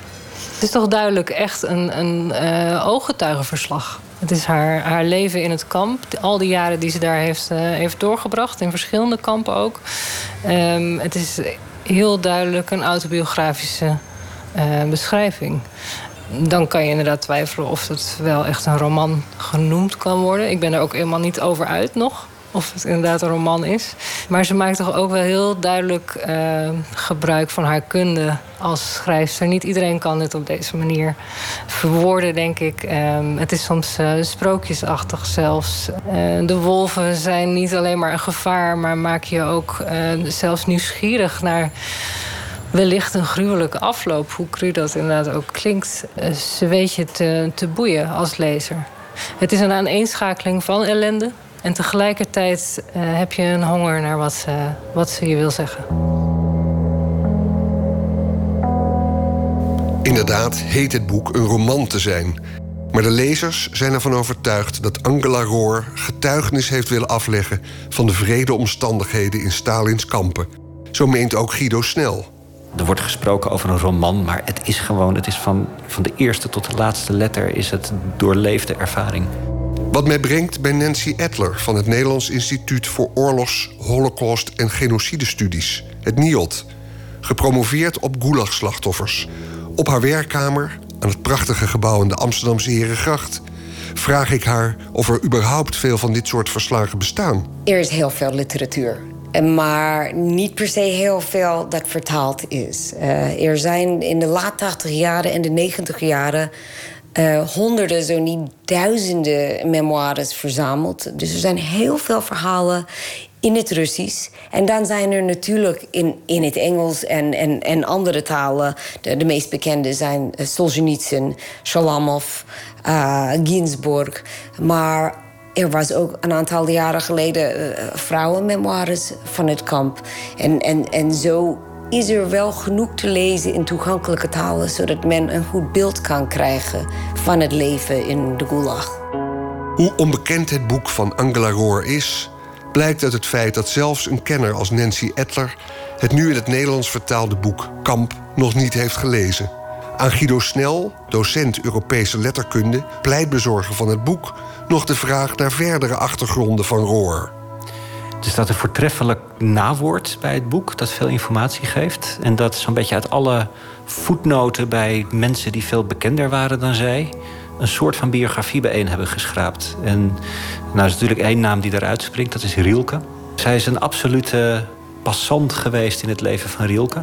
Zoals zij in het leven van heel veel mensen een passant is geweest. Het is eigenlijk een klein wonder dat die tekst hier nu ligt. Uh, zowel als je kijkt naar haar levensloop, die van werkelijk eigenlijk het talent om, om telkens op de verkeerde plek aanwezig te zijn in de 20e eeuwse geschiedenis. Um, verliefd te worden op mannen die dat ongetwijfeld verdienden, maar die haar bijvoorbeeld tot twee keer toen een Russisch paspoort hebben bezorgd, omdat ze zelf de Russische nationaliteit hadden. Als je na 1917 in de Sovjet-Unie terechtkwam en natuurlijk tot in de jaren 30 en dan helemaal met, uh, als iemand met een Duitse identiteit, was vraag om ellende. In een kamp belanden eigenlijk alleen omdat je achtergrond Duits is. In het boek gaat het als gezegd uitsluitend over de verschrikkingen uit die kamptijd. Maartje Kronen, is het niet overkill eigenlijk... dat je na verloop van tijd denkt... allemachtig, nog 200 bladzijden van dit? Ja, ik, ik dacht op een gegeven moment... er is hier een, wellicht een sprake van een herhaling. Herhaling van zetten. Ehm, maar er vindt in, in mijn ogen een verandering in haar schrijven plaats... op het moment dat zij niet meer eh, officieel in gevangenschap is. Dus dat zij eh, nog steeds niet vrij is om te gaan, maar zich beweegt toch op een andere manier dan dat zij uh, haar jaren uitzit. Daar. En wat je volgens mij merkt, als ik dat tijdens lezen zo goed geanalyseerd heb, is dat ze daar dan meer dichtelijke vrijheid neemt. Waardoor ik, ik het tweede deel eigenlijk boeiender literair vond reden om het niet te snel op te geven. Uh, als je dat van plan was. Ja, het is bijna, bijna niet los te koppelen natuurlijk. Dit zijn echt haar, haar belevenissen. En de manier waarop ze het schrijft geeft ja, toch meer inzicht weer in wat we bijvoorbeeld bij Solzhenitsyn al gelezen hebben. Het is ook veel leesbaarder dan, uh, dan Solzhenitsyn. Het is veel minder, minder breed sprakig, veel minder groots opgezet. Ze wil er geen romantisch... Uh, feit van maken. Solzhenitsyn ook niet hoor, maar zij heeft uh, toch met, met heel weinig tekst bereikt ze heel veel. Vraag aan Guido Snel, die vooral thuis is in literatuur die verscheen rond de oorlog in voormalig Joegoslavië. Wat kenmerkt het leed door Angela Roor beschreven in die gulagkampen? Je kunt heel lang nadenken over de verschillen tussen al die grote misdaden in de geschiedenis. En een heel belangrijk onderscheid bij de Gulag, bij de Stalin, de misdaden van het Stalinisme, is dat dat weliswaar een georganiseerd systeem van kampen was, maar dat het anders dan de nazi-genocide geen georganiseerde vernietiging is geweest. En dan gaat het niet over het praten in, of het nadenken in het verschil tussen vreedheid of slechtheid, maar het gaat puur om welke vorm van vernietiging brengt welke vorm van kwaad in de mens naar boven. En ik denk dat je literatuur nodig hebt om dat goed te kunnen beschrijven. In het geval van de Bosnische eh, genocide, of de genocide in Srebrenica, is dat het gegeven dat in een eigenlijk een provinciale omgeving waar mensen samen zijn opgegroeid, je van de een op de andere dag geconfronteerd wordt met buurjongens en hun vaders die jou naar het leven staan. In een toch vrij systematische uh, moordpartij die daar volgt. En dan gaat het om eigenlijk om de vertrouwdheid met je beulen. Um, nou ja, laten we het niet over, over natiekamp hebben. Maar wat dan fascinerend is aan wat Angela Roor beschrijft, is dat daar een, een vorm van overleven bestaat. En waar je in eerste instantie nog denkt: mensen zijn bereid tegen elke prijs te overleven. Maar je gaat zelfs verder dan dat ik denk het aantal zelfmoorden in dit boek is aanzienlijk van mensen die uit pure wanhoop ehm, zichzelf om het leven brengen. En waar de, de medemenselijkheid zo ver te zoeken is. Ja, en dan, dan heb je toch echt heb je die. die, die ehm, niet de traditionele literaire middelen, niet psychologisering, niet een alwetende verteller die ons meevoert naar, maar puur het hele precieze feitelijke beschrijven van wat mensen, hoe mensen lopen, hoe mensen uh, de lappen die ze aan elkaar weten te naaien om nog enige lichaamswarmte te kunnen behouden. Uh, de vormen van verraad ook. Mensen die je eerst denkt te vertrouwen. De eigen naïviteit. Dan ben je op een gegeven moment, al zoveel jaren ben je in zo'n kamp. En dat je er weer op betrapt dat je iemand vertrouwd hebt, wat het eigenlijk kon je dat niet veroorloven. En dat is heel, denk ik, heel uniek en uitzonderlijk geweest voor deze Stalin-kampen Мудрого вождя и учителя коммунистической партии и советского народа Иосифа Виссарионовича Сталина.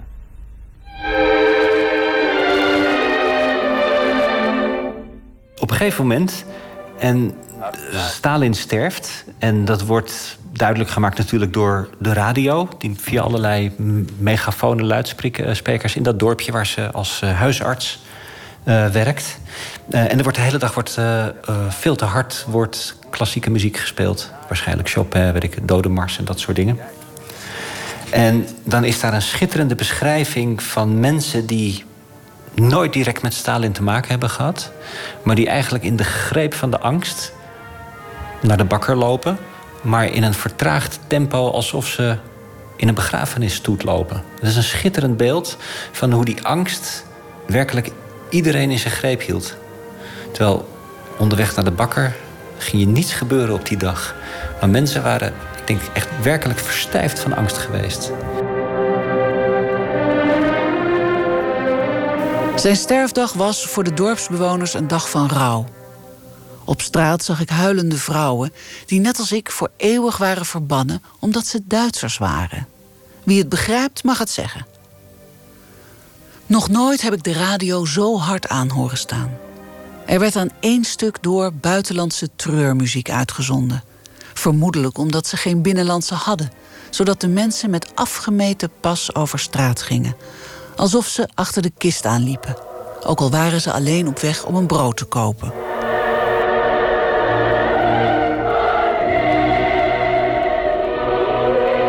Неисчерпаемую силу гения отдал Сталин трудящимся людям. Эти руки не знали отдыха в неустанном труде во имя народного счастья.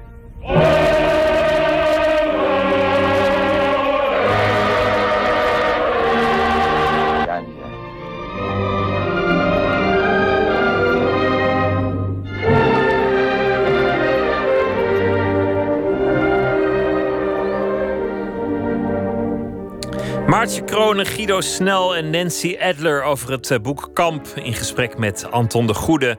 De VPRO-podcast Lees Dees. Daarin kunt u meer horen over eh, dit boek. En via de Facebookpagina van dit programma kunt u zelfs een eigen exemplaar eh, bemachtigen.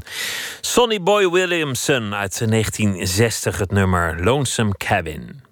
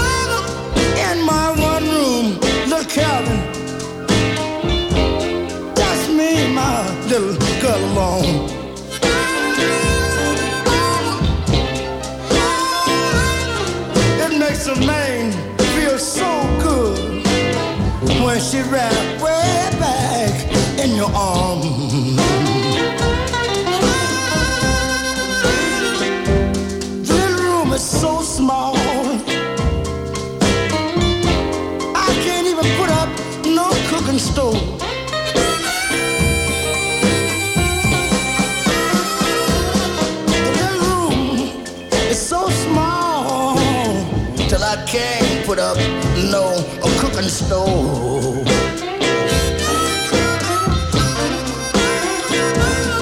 But you can tell from the weather, it's so cold, so cold outdoors.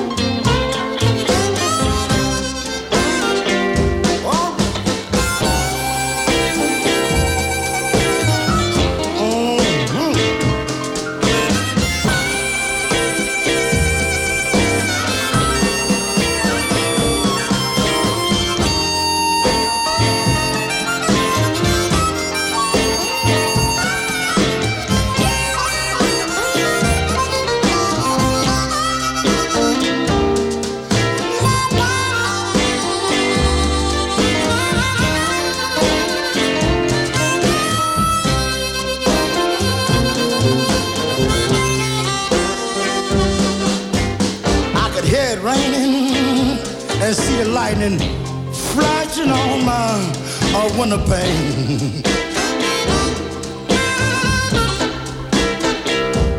Head raining, head raining, and I could see the lightning flashing on my uh, window pane. But the little girl her head up in my chest and said, I love you, and I'm, I'm not ashamed.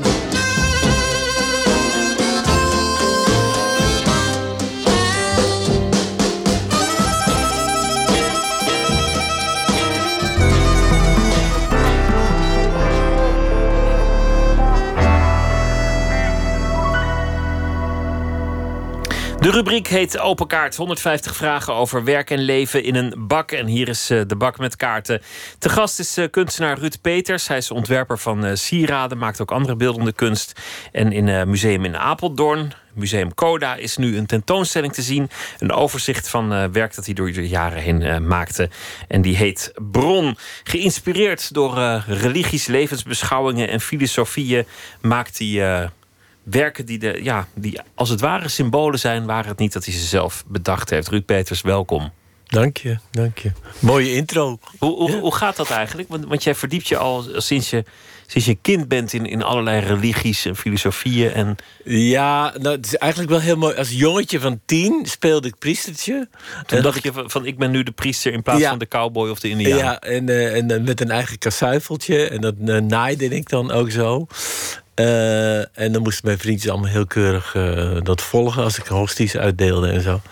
Maar er is dus op een of andere manier, eh, met die hele ontkerkelijking, ging ik de net de andere kant op. Weet je? Toen voelde ik van, ja, ik, er is iets van zingeving waar ik op zoek naar ben.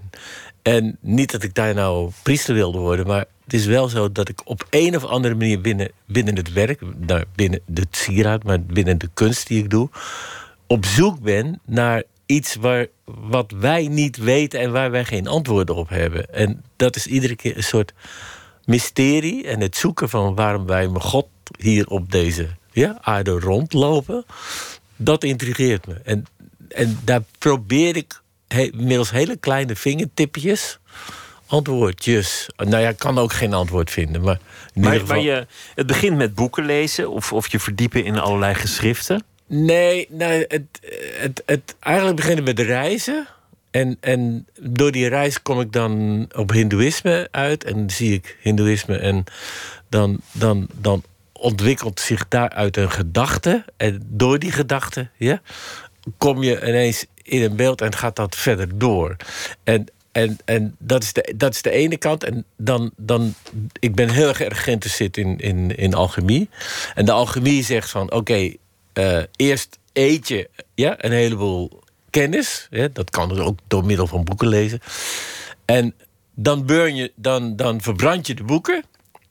En dan door experience, door, door, door het onderzoeken, komen dingen. Dus, en bij mij gaat dat dan zo van...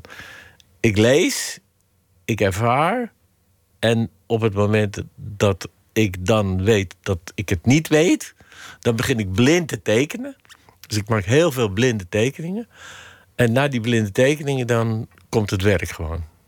Het, eh, het, het heette volgens het eh, bordje in het museum een eh, expressie van verinnerlijkte filosofie. My god, dat heb ik niet bedacht. Nee, ja, ik vond het, vond het wel poëtisch. Ik, ik, lees altijd die bordjes. Ja. En vervolgens zie ik dan allerlei nou ja, amuletten Ja. of, of sieraden. Sommige dingen weet je niet precies wat voor sieraad het Mhm. is.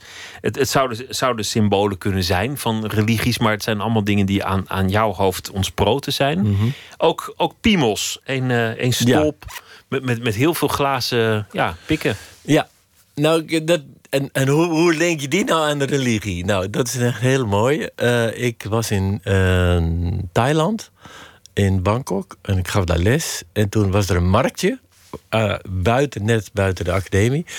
En ik zag daar eh, op eh, die markt, ja, op de grond, gewoon van die kleine lingams heten ze, ja, op straat liggen. En ik kocht er één. En ze waren heel mooi gesneden. Ik kocht er één en ik kocht er twee. En na- nadat ik er een, vijf had gekocht... vroeg ik aan die man die me dat verkocht. En ik zei van... wat, waar gebruiken jullie die dingen voor? Wat, wat is nou de betekenis van die dingen? Die man die maakt zijn broek open. Nee, het was echt, en hij liet er twintig op een rijtje zien. En hij zei, vruchtbaarheid meneer. En toen kwam ik dus in contact met een heel, en met een heel eh, religieus moment... van wat die piemels en lingams betekenen in een cultuur, in die Azia- Aziatische cultuur. Dus er, er is dus in Bangkok een, een tempel, een shrine, een tempel waar, als je een kind wil, ga je met een hele grote penis, ja, lingam, naar die tempel en brengt daar een soort offer. Een, zodat een vruchtbaarheidssymbool is het. Ja. Zoiets had ik al bedacht. Ik, ik dacht aan, aan Shiva of weet ik veel wie. Ja, ja, Met ja. allemaal van die, van die vruchtbaarheidssymbolen. Hoe maak je dat dan vervolgens? Want, want die gedachte kan ik volgen, maar dat, dan moet dat werk ook nog gefabriceerd worden. Ja, ik bedoel, dat ik dat ga zitten snijden. Ja, natuurlijk doe ik dat gewoon. eh, ik maak dat gewoon. Eh, aan de ene kant zijn het zijn zeven, iedere keer een heilige getal zeven ja? Eh, stukken. Eh, de een is van glas, de ander is verbrand hout, de ander is ja, eh, eventueel eh, zilver gesmeed. Be- Beheers jij al die technieken? Ja, nou, dat, dat is een beetje eh, het geluk in mij. Dat als ik wat. Als, als ik een gedachte heb, dan kunnen mijn handen dat maken. En soms gaat het zelfs nog anders. Dat die handen vooraf dat ik denk, het al gemaakt hebben. Dus, dus, dus ik vind het interessant dat een onderbewustzijn zelfs meer weet dan dat ik zelf weet. Je handen die kunnen het al, al bijna vanzelf. Ja, die, die, die, die doen het. Die maken het eigenlijk al. Dat, en dan komt die geest erachteraan. Hoe, hoe vind je het om nu, want, want dit is werk van nou ja, de afgelopen halve eeuw zo'n beetje. Ja. Hoe vind je het om dat allemaal bij elkaar te zien? Nou, Zo'n overzicht. Ik moet heel eerlijk zeggen, ik, het was klaar. Het stond en toen eh, was ik echt heel emotioneel ervan. Het was toch wel heel, heel eh, ja, overweldigend. Overweldigend naar, voor mezelf ook om te zien dat dat, dat hele, hele spectrum van 44 jaar werk, dat dat zich ineens ja, in die hele ruimte eh, beheerste. En dan heb ik natuurlijk, ben ik ook nog zo stom geweest om een heel geweldig concept te bedenken. Waarbij ik 126 sieraden in 126 glazen stolpen. Ja? Dus ik heb toon. Dus voor ieder sieraad is een eigen vitrine ontwikkeld. En die heb ik natuurlijk allemaal gemaakt. En dat betekent dus dat ik dus de afgelopen twee jaar alleen maar daarmee bezig geweest ben. Een stolp op een, op een, op een vrij dun stalen eh, onderstuk met een, met een soort natuursteen eronder. Ja. De- de- nou, ik, omdat ik dus heel erg bezig ben met, met, eh, met alchemie. En ook met wat is dan die aarde? Ja? En wat is. eh, nou, dan, kom, dan kom je op, eh, eh, op de gedachte van het alchemie denken van wat is beneden is ook boven. Dus wat in die aarde zit, zit ook in de universe, zit ook in, in het heelal. En dat hebben we net vorige week met die clash ja, gezien, met die, met die Newton, Newton-golven. Ja, ik, heb, ik weet niet of je dat in de krant gezien waarbij dus, Ja, ja. waarbij dus ineens de hoeveelheid van de aarde in goud ja, in, de, in het heelal, heelal ontstond. Nou, zo denk ik over de dingen die, die dus in die aarde zit, zitten ook in het heelal. En daarom is er dus een steen op de grond, een staafje en een glazen bol, ja, die dan de lucht is. En daar zit dan mijn ding in. Dus het heeft iedere keer ook heel erg te maken met een filosofische achtergrond van waarom doe je de dingen. Eigenlijk doe je het nooit zomaar. Je, iedere keer is er wel iets. En als ik het gedaan heb, zonder dat ik het precies weet, dan komt er altijd wel weer daarna een reden waarom het zo gebeurd is. Zullen we beginnen met eh, de, de kaarten? Hier, eh, Ja, hier zijn ze. spannend. Trek alsjeblieft een vraag. En, en niet, niet de Oh, voorste. ik niet nee, nee, want ik, ja. Ik zal nu mijn ogen dicht doen. Oh nee, ja. Oh. Hoe, hoe ver reiken je ambities? Ehm, die, die reiken wel heel ver. Ja? Ja, die reiken heel ver. En als ik dan zie dat, ehm, dat ik dat wat ik nu bedacht. Daarvan zei iedereen in deze brontentoonstelling. Daar zei iedereen: dat kan niet, dat gaat niet. En ik zeg dan: ja, dat gaat wel. Dus eh, op het moment dat ik iets in mijn kop heb, dan heb ik dat niet in mijn kont en dan wil ik het. Dan zet ik het er ook gewoon door. Dus het is gewoon echt van. En dat weet ik nu niet. Kijk, nu is het moment er dat er een, iets gestalte gekregen heeft van wat eigenlijk niet kon. Dus wat het nieuwe moment is, weet ik niet. Maar er komt gewoon op een bepaald moment weer een nieuw ding. En daarvan ga je. En ja, dan doe ik het. Dan gaat het lontje aan, het vuurtje wordt opgestookt en dan. Dan ben je niet te stoppen. Nee, gewoon niet te stoppen. Neem nog een kaart.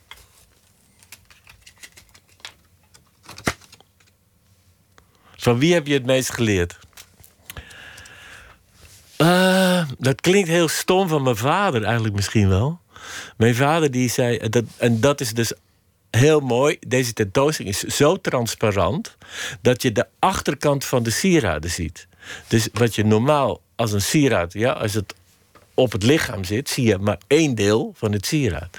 Deze tentoonstelling is, omdat die glazen stolpen er zijn, zie je alle kanten, dus ook de achterkant.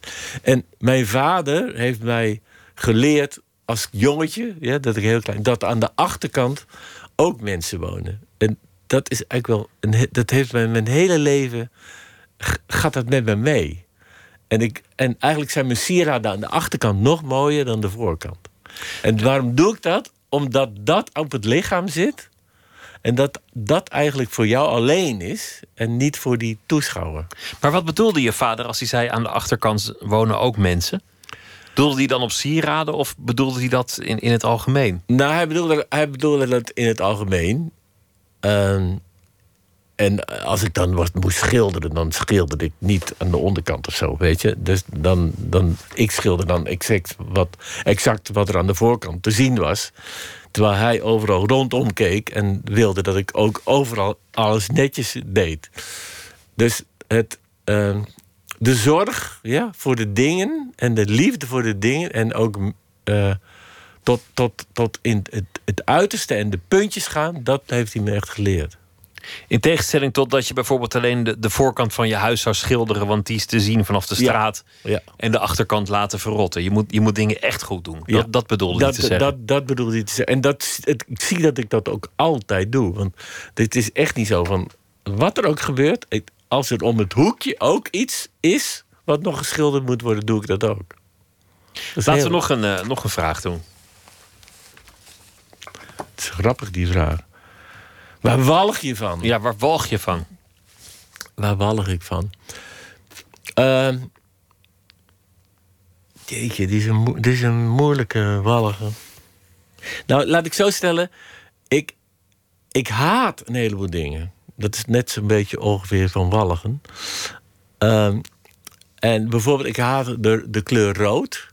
En wat doe ik dan? Dan ga ik rode dingen maken. Dus ik wil dan onderzoeken wat ik haat. En dat is dus continu waar ik mee bezig ben. Ik haat dus China. En ik ben dus voor vier maanden naar China gegaan. Om te onderzoeken wat is dan die ellende. Wat ik niet leuk vind. Dus er zijn iedere keer allerlei dingen in mijn leven die ik niet interessant vind. Die ik dus, die, waar ik een soort eh, weerstand tegen heb. Ja, en, maar die weerstand is zo interessant dat je daardoor moet onderzoeken wat dat is. En kom je dan ook achter waarom je rood haat of China Ja, haat? ja, nee, ja, natuurlijk kom je er. Deels kom je erachter dat het eigenlijk helemaal niet zo is dat je het haat. Je houdt ervan, maar je weet niet hoe. Dus op een gegeven moment komt er een, een- do- door, door het, door, door het, eh, het vervelende element van haten heen te komen, komt liefde boven. En dat is dus, dan komt er dus, want je moet er dan zoveel energie in stoppen om het te snappen, om het tot je te maken en te vereenzelvigen. En, en, en dan komt liefde. En, en dat is echt geweldig. Dat, dat, klinkt heel stom, maar als ik ga reizen, ga ik naar een plek waar die ik niet leuk vind. Interessant. Laten we nog één, eh, één vraag doen.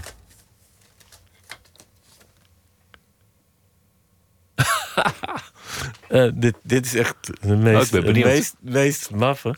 Vind je dat je genoeg verdient? Oh, ja, dat is wel een goede vraag, toch? Ja, de, de, ehm, de, de vraag is: eh, eh, gaat het over geld of gaat het over andere dingen? Ja, ik denk dat het gewoon over geld gaat nu.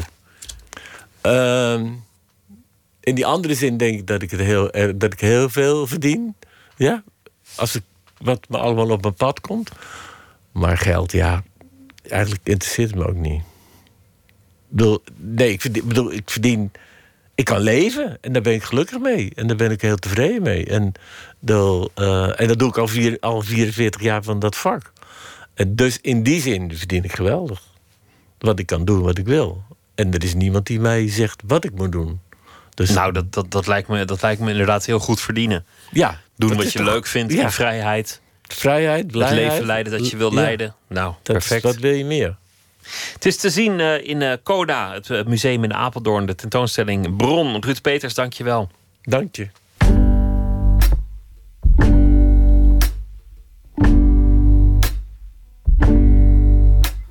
Stay right here. I'll be coming home soon. I just emptied my lungs to some empty room.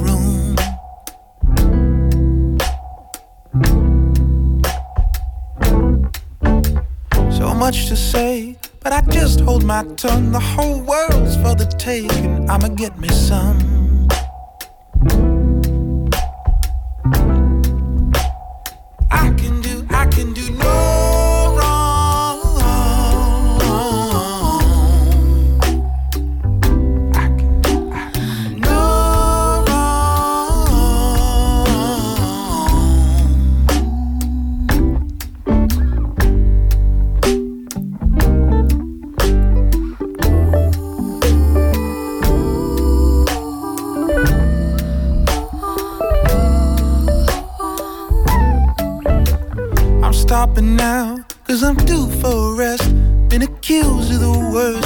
Some blue ribbon best.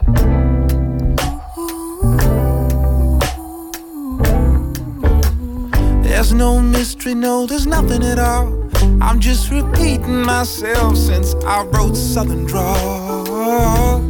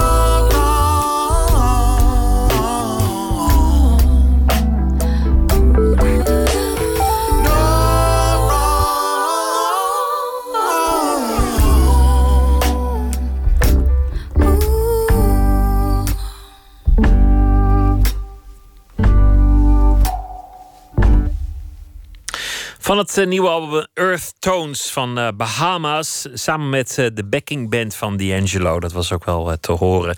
En het nummer heette No Wrong. Eén minuut, een reeks verhalen in 60 seconden. En deze heet Twee minuten.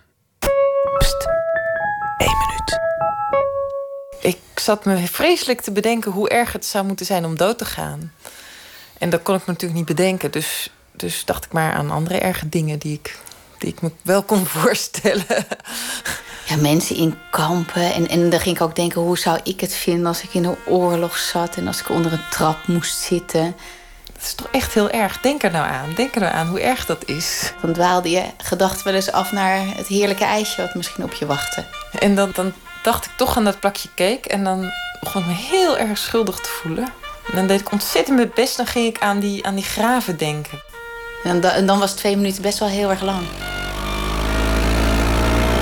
Tot met die brommer. Schandalig. Nou, Of die durft. Ook wel een beetje van... Die, eh, dat is lef hebben. Ja. Was misschien wel jaloers ook op eh, de jongen met dat brommetje.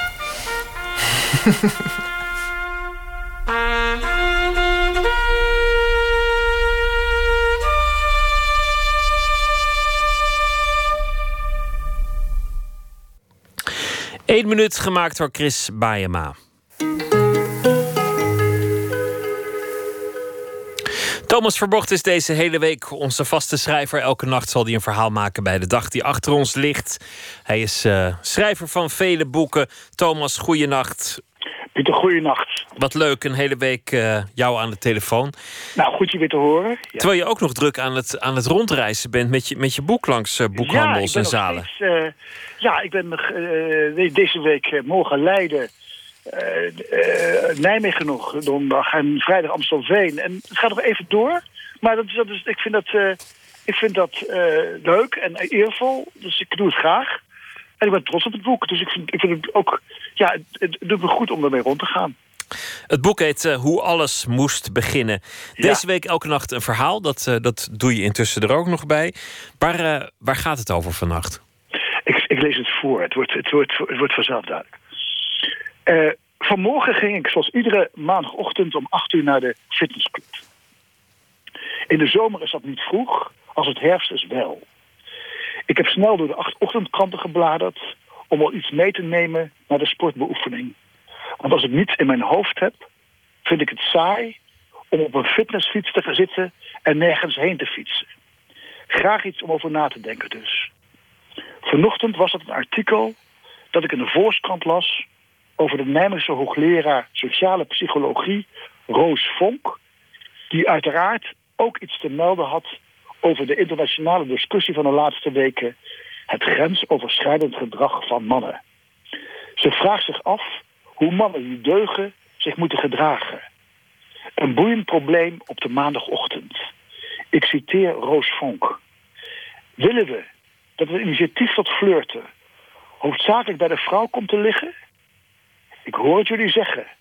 Een man moet aanvoelen hoe ver hij kan gaan.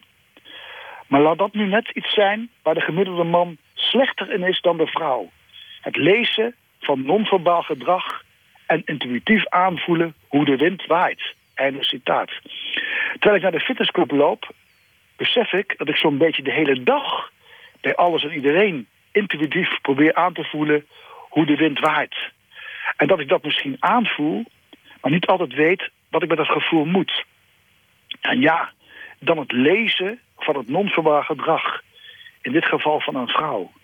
Je moet dat natuurlijk niet te nadrukkelijk willen lezen, want dan ben je fout bezig. Dan kijk je te lang. Heb ik iets van je aan? Kan de vrouw dan vragen. En dat is altijd een onheilspellende vraag. Alles wat je er dan toe aan haar en haar non-verbaal gedrag hebt gelezen, of denkt te hebben gelezen, kun je meteen vergeten. Op de fitnessclub is een nieuw apparaat. Het ligt op de grond. Heeft twee handvaten en aan iedere kant een gewicht. Je moet erin gaan staan, de handvaten pakken, waarbij je iets door de knieën zakt en dan weer gaan staan. Mijn coach roept: Een trotse houding, Thomas. Heel graag een trotse houding.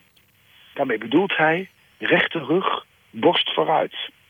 Ik kan zo'n houding alleen aannemen als ik iets in gedachten neem waarop ik trots ben. Ik probeer me voor te stellen dat ik deug. Maar als dat moet, gaat het niet. Over hoe je als man nog kunt eh, deugen in deze tijden. Ja, Pieter. Ja, ik, ik moet zeggen, onderhand wordt het een kwestie waarover ik een beetje uitgepraat ben hoor. Maar toen ik vanochtend dat eh, in, de, in de krant zag staan, van het lezen van non-verbaal gedrag, dacht ik, moet er nog één keer iets, iets hardop over denken. Ja, dat kan ik me voorstellen. Ja, verder, verder heb ik ook alles eh, erover gezegd en, en, en gehoord over handen op knieën en, eh, Ja, nee, en, dat en is ver- gewoon- verkeerd aangekomen complimentjes en zo. Ja, ja. Ik, bedoel, eh, ja. Kijk, als, als, zodra het ernstig is, moeten we de aandacht aan besteden, maar niet te veel, niet te veel gemiep, zal ik maar zeggen. Nee, verder vond ik het ook een, een boeiend profiel van Roos Vonk. Ja. Mensen die, die het voor haar opnamen, omdat ze nog wel eens eh, omstreden is geraakt in de loop der jaren. Ja, maar ik moet zeggen, ik vind wat ik wel. Kijk, eh, ze gaat soms heel kort door de bocht met haar meningen. Maar het zijn altijd wel meningen die iets losmaken. En ik vind, ik, en bovendien houd ik altijd wel van mensen die uitkomen, die met een grote passie uitkomen voor wat ze belangrijk vinden. Dus ik vind het, eh, ik ben wel voor hoor, voor Roos Vonk. Ik ben ook best voor Roos Vonk. Niks op tegen. Oké, nou dat, dat delen we dan gelukkig. Nou ja, het lijkt wel een soort onderzoek voor of tegen. Thomas, ja. dankjewel. Goeienacht en uh, graag tot morgen. Tot morgen, Pieter. Dag.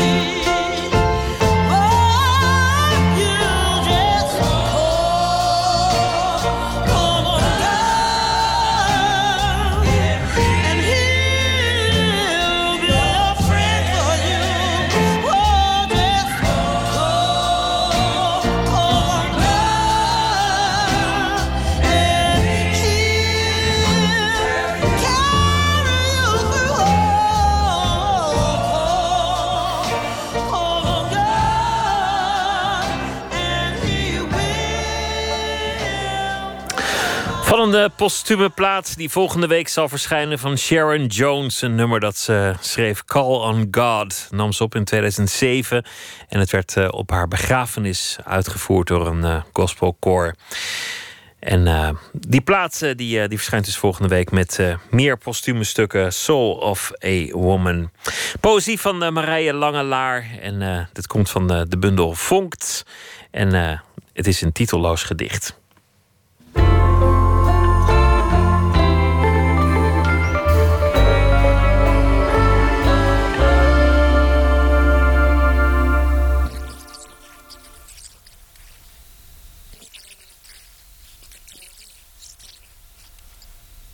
Maar bovenal geloofden wij zo uitzinnig onverschrokken in elkaar... dat onze vrienden ons kwamen onderzoeken. Zij vertelden over echtscheidingen, verkeersongevallen, advocaten. Eens brachten zij zelfs twee hypermooie jongens voor mij mee. Hun huid was zo glad, water snelde er haastig vanaf. En een meisje kwam met laarzen tot in haar lies. Als slachtoffers zo laag verlieten ze ons huis bij het zien van onze kus. Die proefde als nieuw, die smaakte als het heerlijkste water. Toen ving hij in de keuken aan mijn dijen te strelen. We hadden een mooie, langzame nacht, in alle grote en kleine vertrekken. Ik verdronk in zijn lichaam. Stel je dit voor, liggend op zijn borst, verandert zijn lichaam in vloeistof. Mijn benen zinken in zijn romp, mijn schouders gaan onder en al bijna mijn kop. Ik neem in paniek nog een laatste hap adem, maar natuurlijk op het laatste moment vist hij mij met zijn schephanden uit zichzelf. Druipend geeft hij mij natte kussen, nieuwe adem en hij streelt mijn koud geworden benen. Zo echt hielden wij van elkaar. En buiten dat hebben wij liefdesverbanden met de dingen. Dit klinkt opschepperig of overtrokken, maar echt waar. We letten nauwkeurig op de dingen. En bij het wandelen zijn we blozend en roepen als opgewonden kinderen. Kijk daar, wat een prachtige dakgoed, de goed. Kijk daar, het licht op het mos. En we kijken naar glas, emmers, fietsen, elkaar en weer de dakgoot. En alles glimt. Alles glimt. Dit gedicht heeft eigenlijk heel erg met een soort jubelstemming te maken die ik uh, vaak op kon roepen. In die tijd, nu eigenlijk nog. Maar een soort, ja, levenslust. Wij geloofden zo hard en onverschrokken in elkaar. En niet alleen in elkaar, ook in theorieën, stellingen, rapporten. Maar bovenal geloofden wij zo uitzinnig onverschrokken in elkaar dat onze vrienden ons kwamen onderzoeken. Zij vertelden over echtscheidingen, verkeersongevallen, advocaten. Eens brachten zij zelfs twee hypermooie jongens voor mij mee. Hun huid was zo glad, water snelde er haastig van op. En de meisje kwam met laarzen tot in haar lies. Als slachtoffers zo laag verlieten ze ons huis bij het zien van onze kus. Die proefde als nieuw, die smaakte als het heerlijkste water. Toen ving hij in de keuken aan mijn dijen te strelen. We hadden een mooie, langzame nacht, in alle grote en kleine vertrekken. Ik verdronk in zijn lichaam, stel je dit voor. Liggend op zijn borst verandert zijn lichaam in vloeistof. Mijn benen zinken in zijn romp, mijn schouders gaan onder en al bijna mijn kop. Ik neem in paniek nog een laatste hap adem, maar natuurlijk op het laatste moment vist hij mij met zijn schephanden uit zichzelf.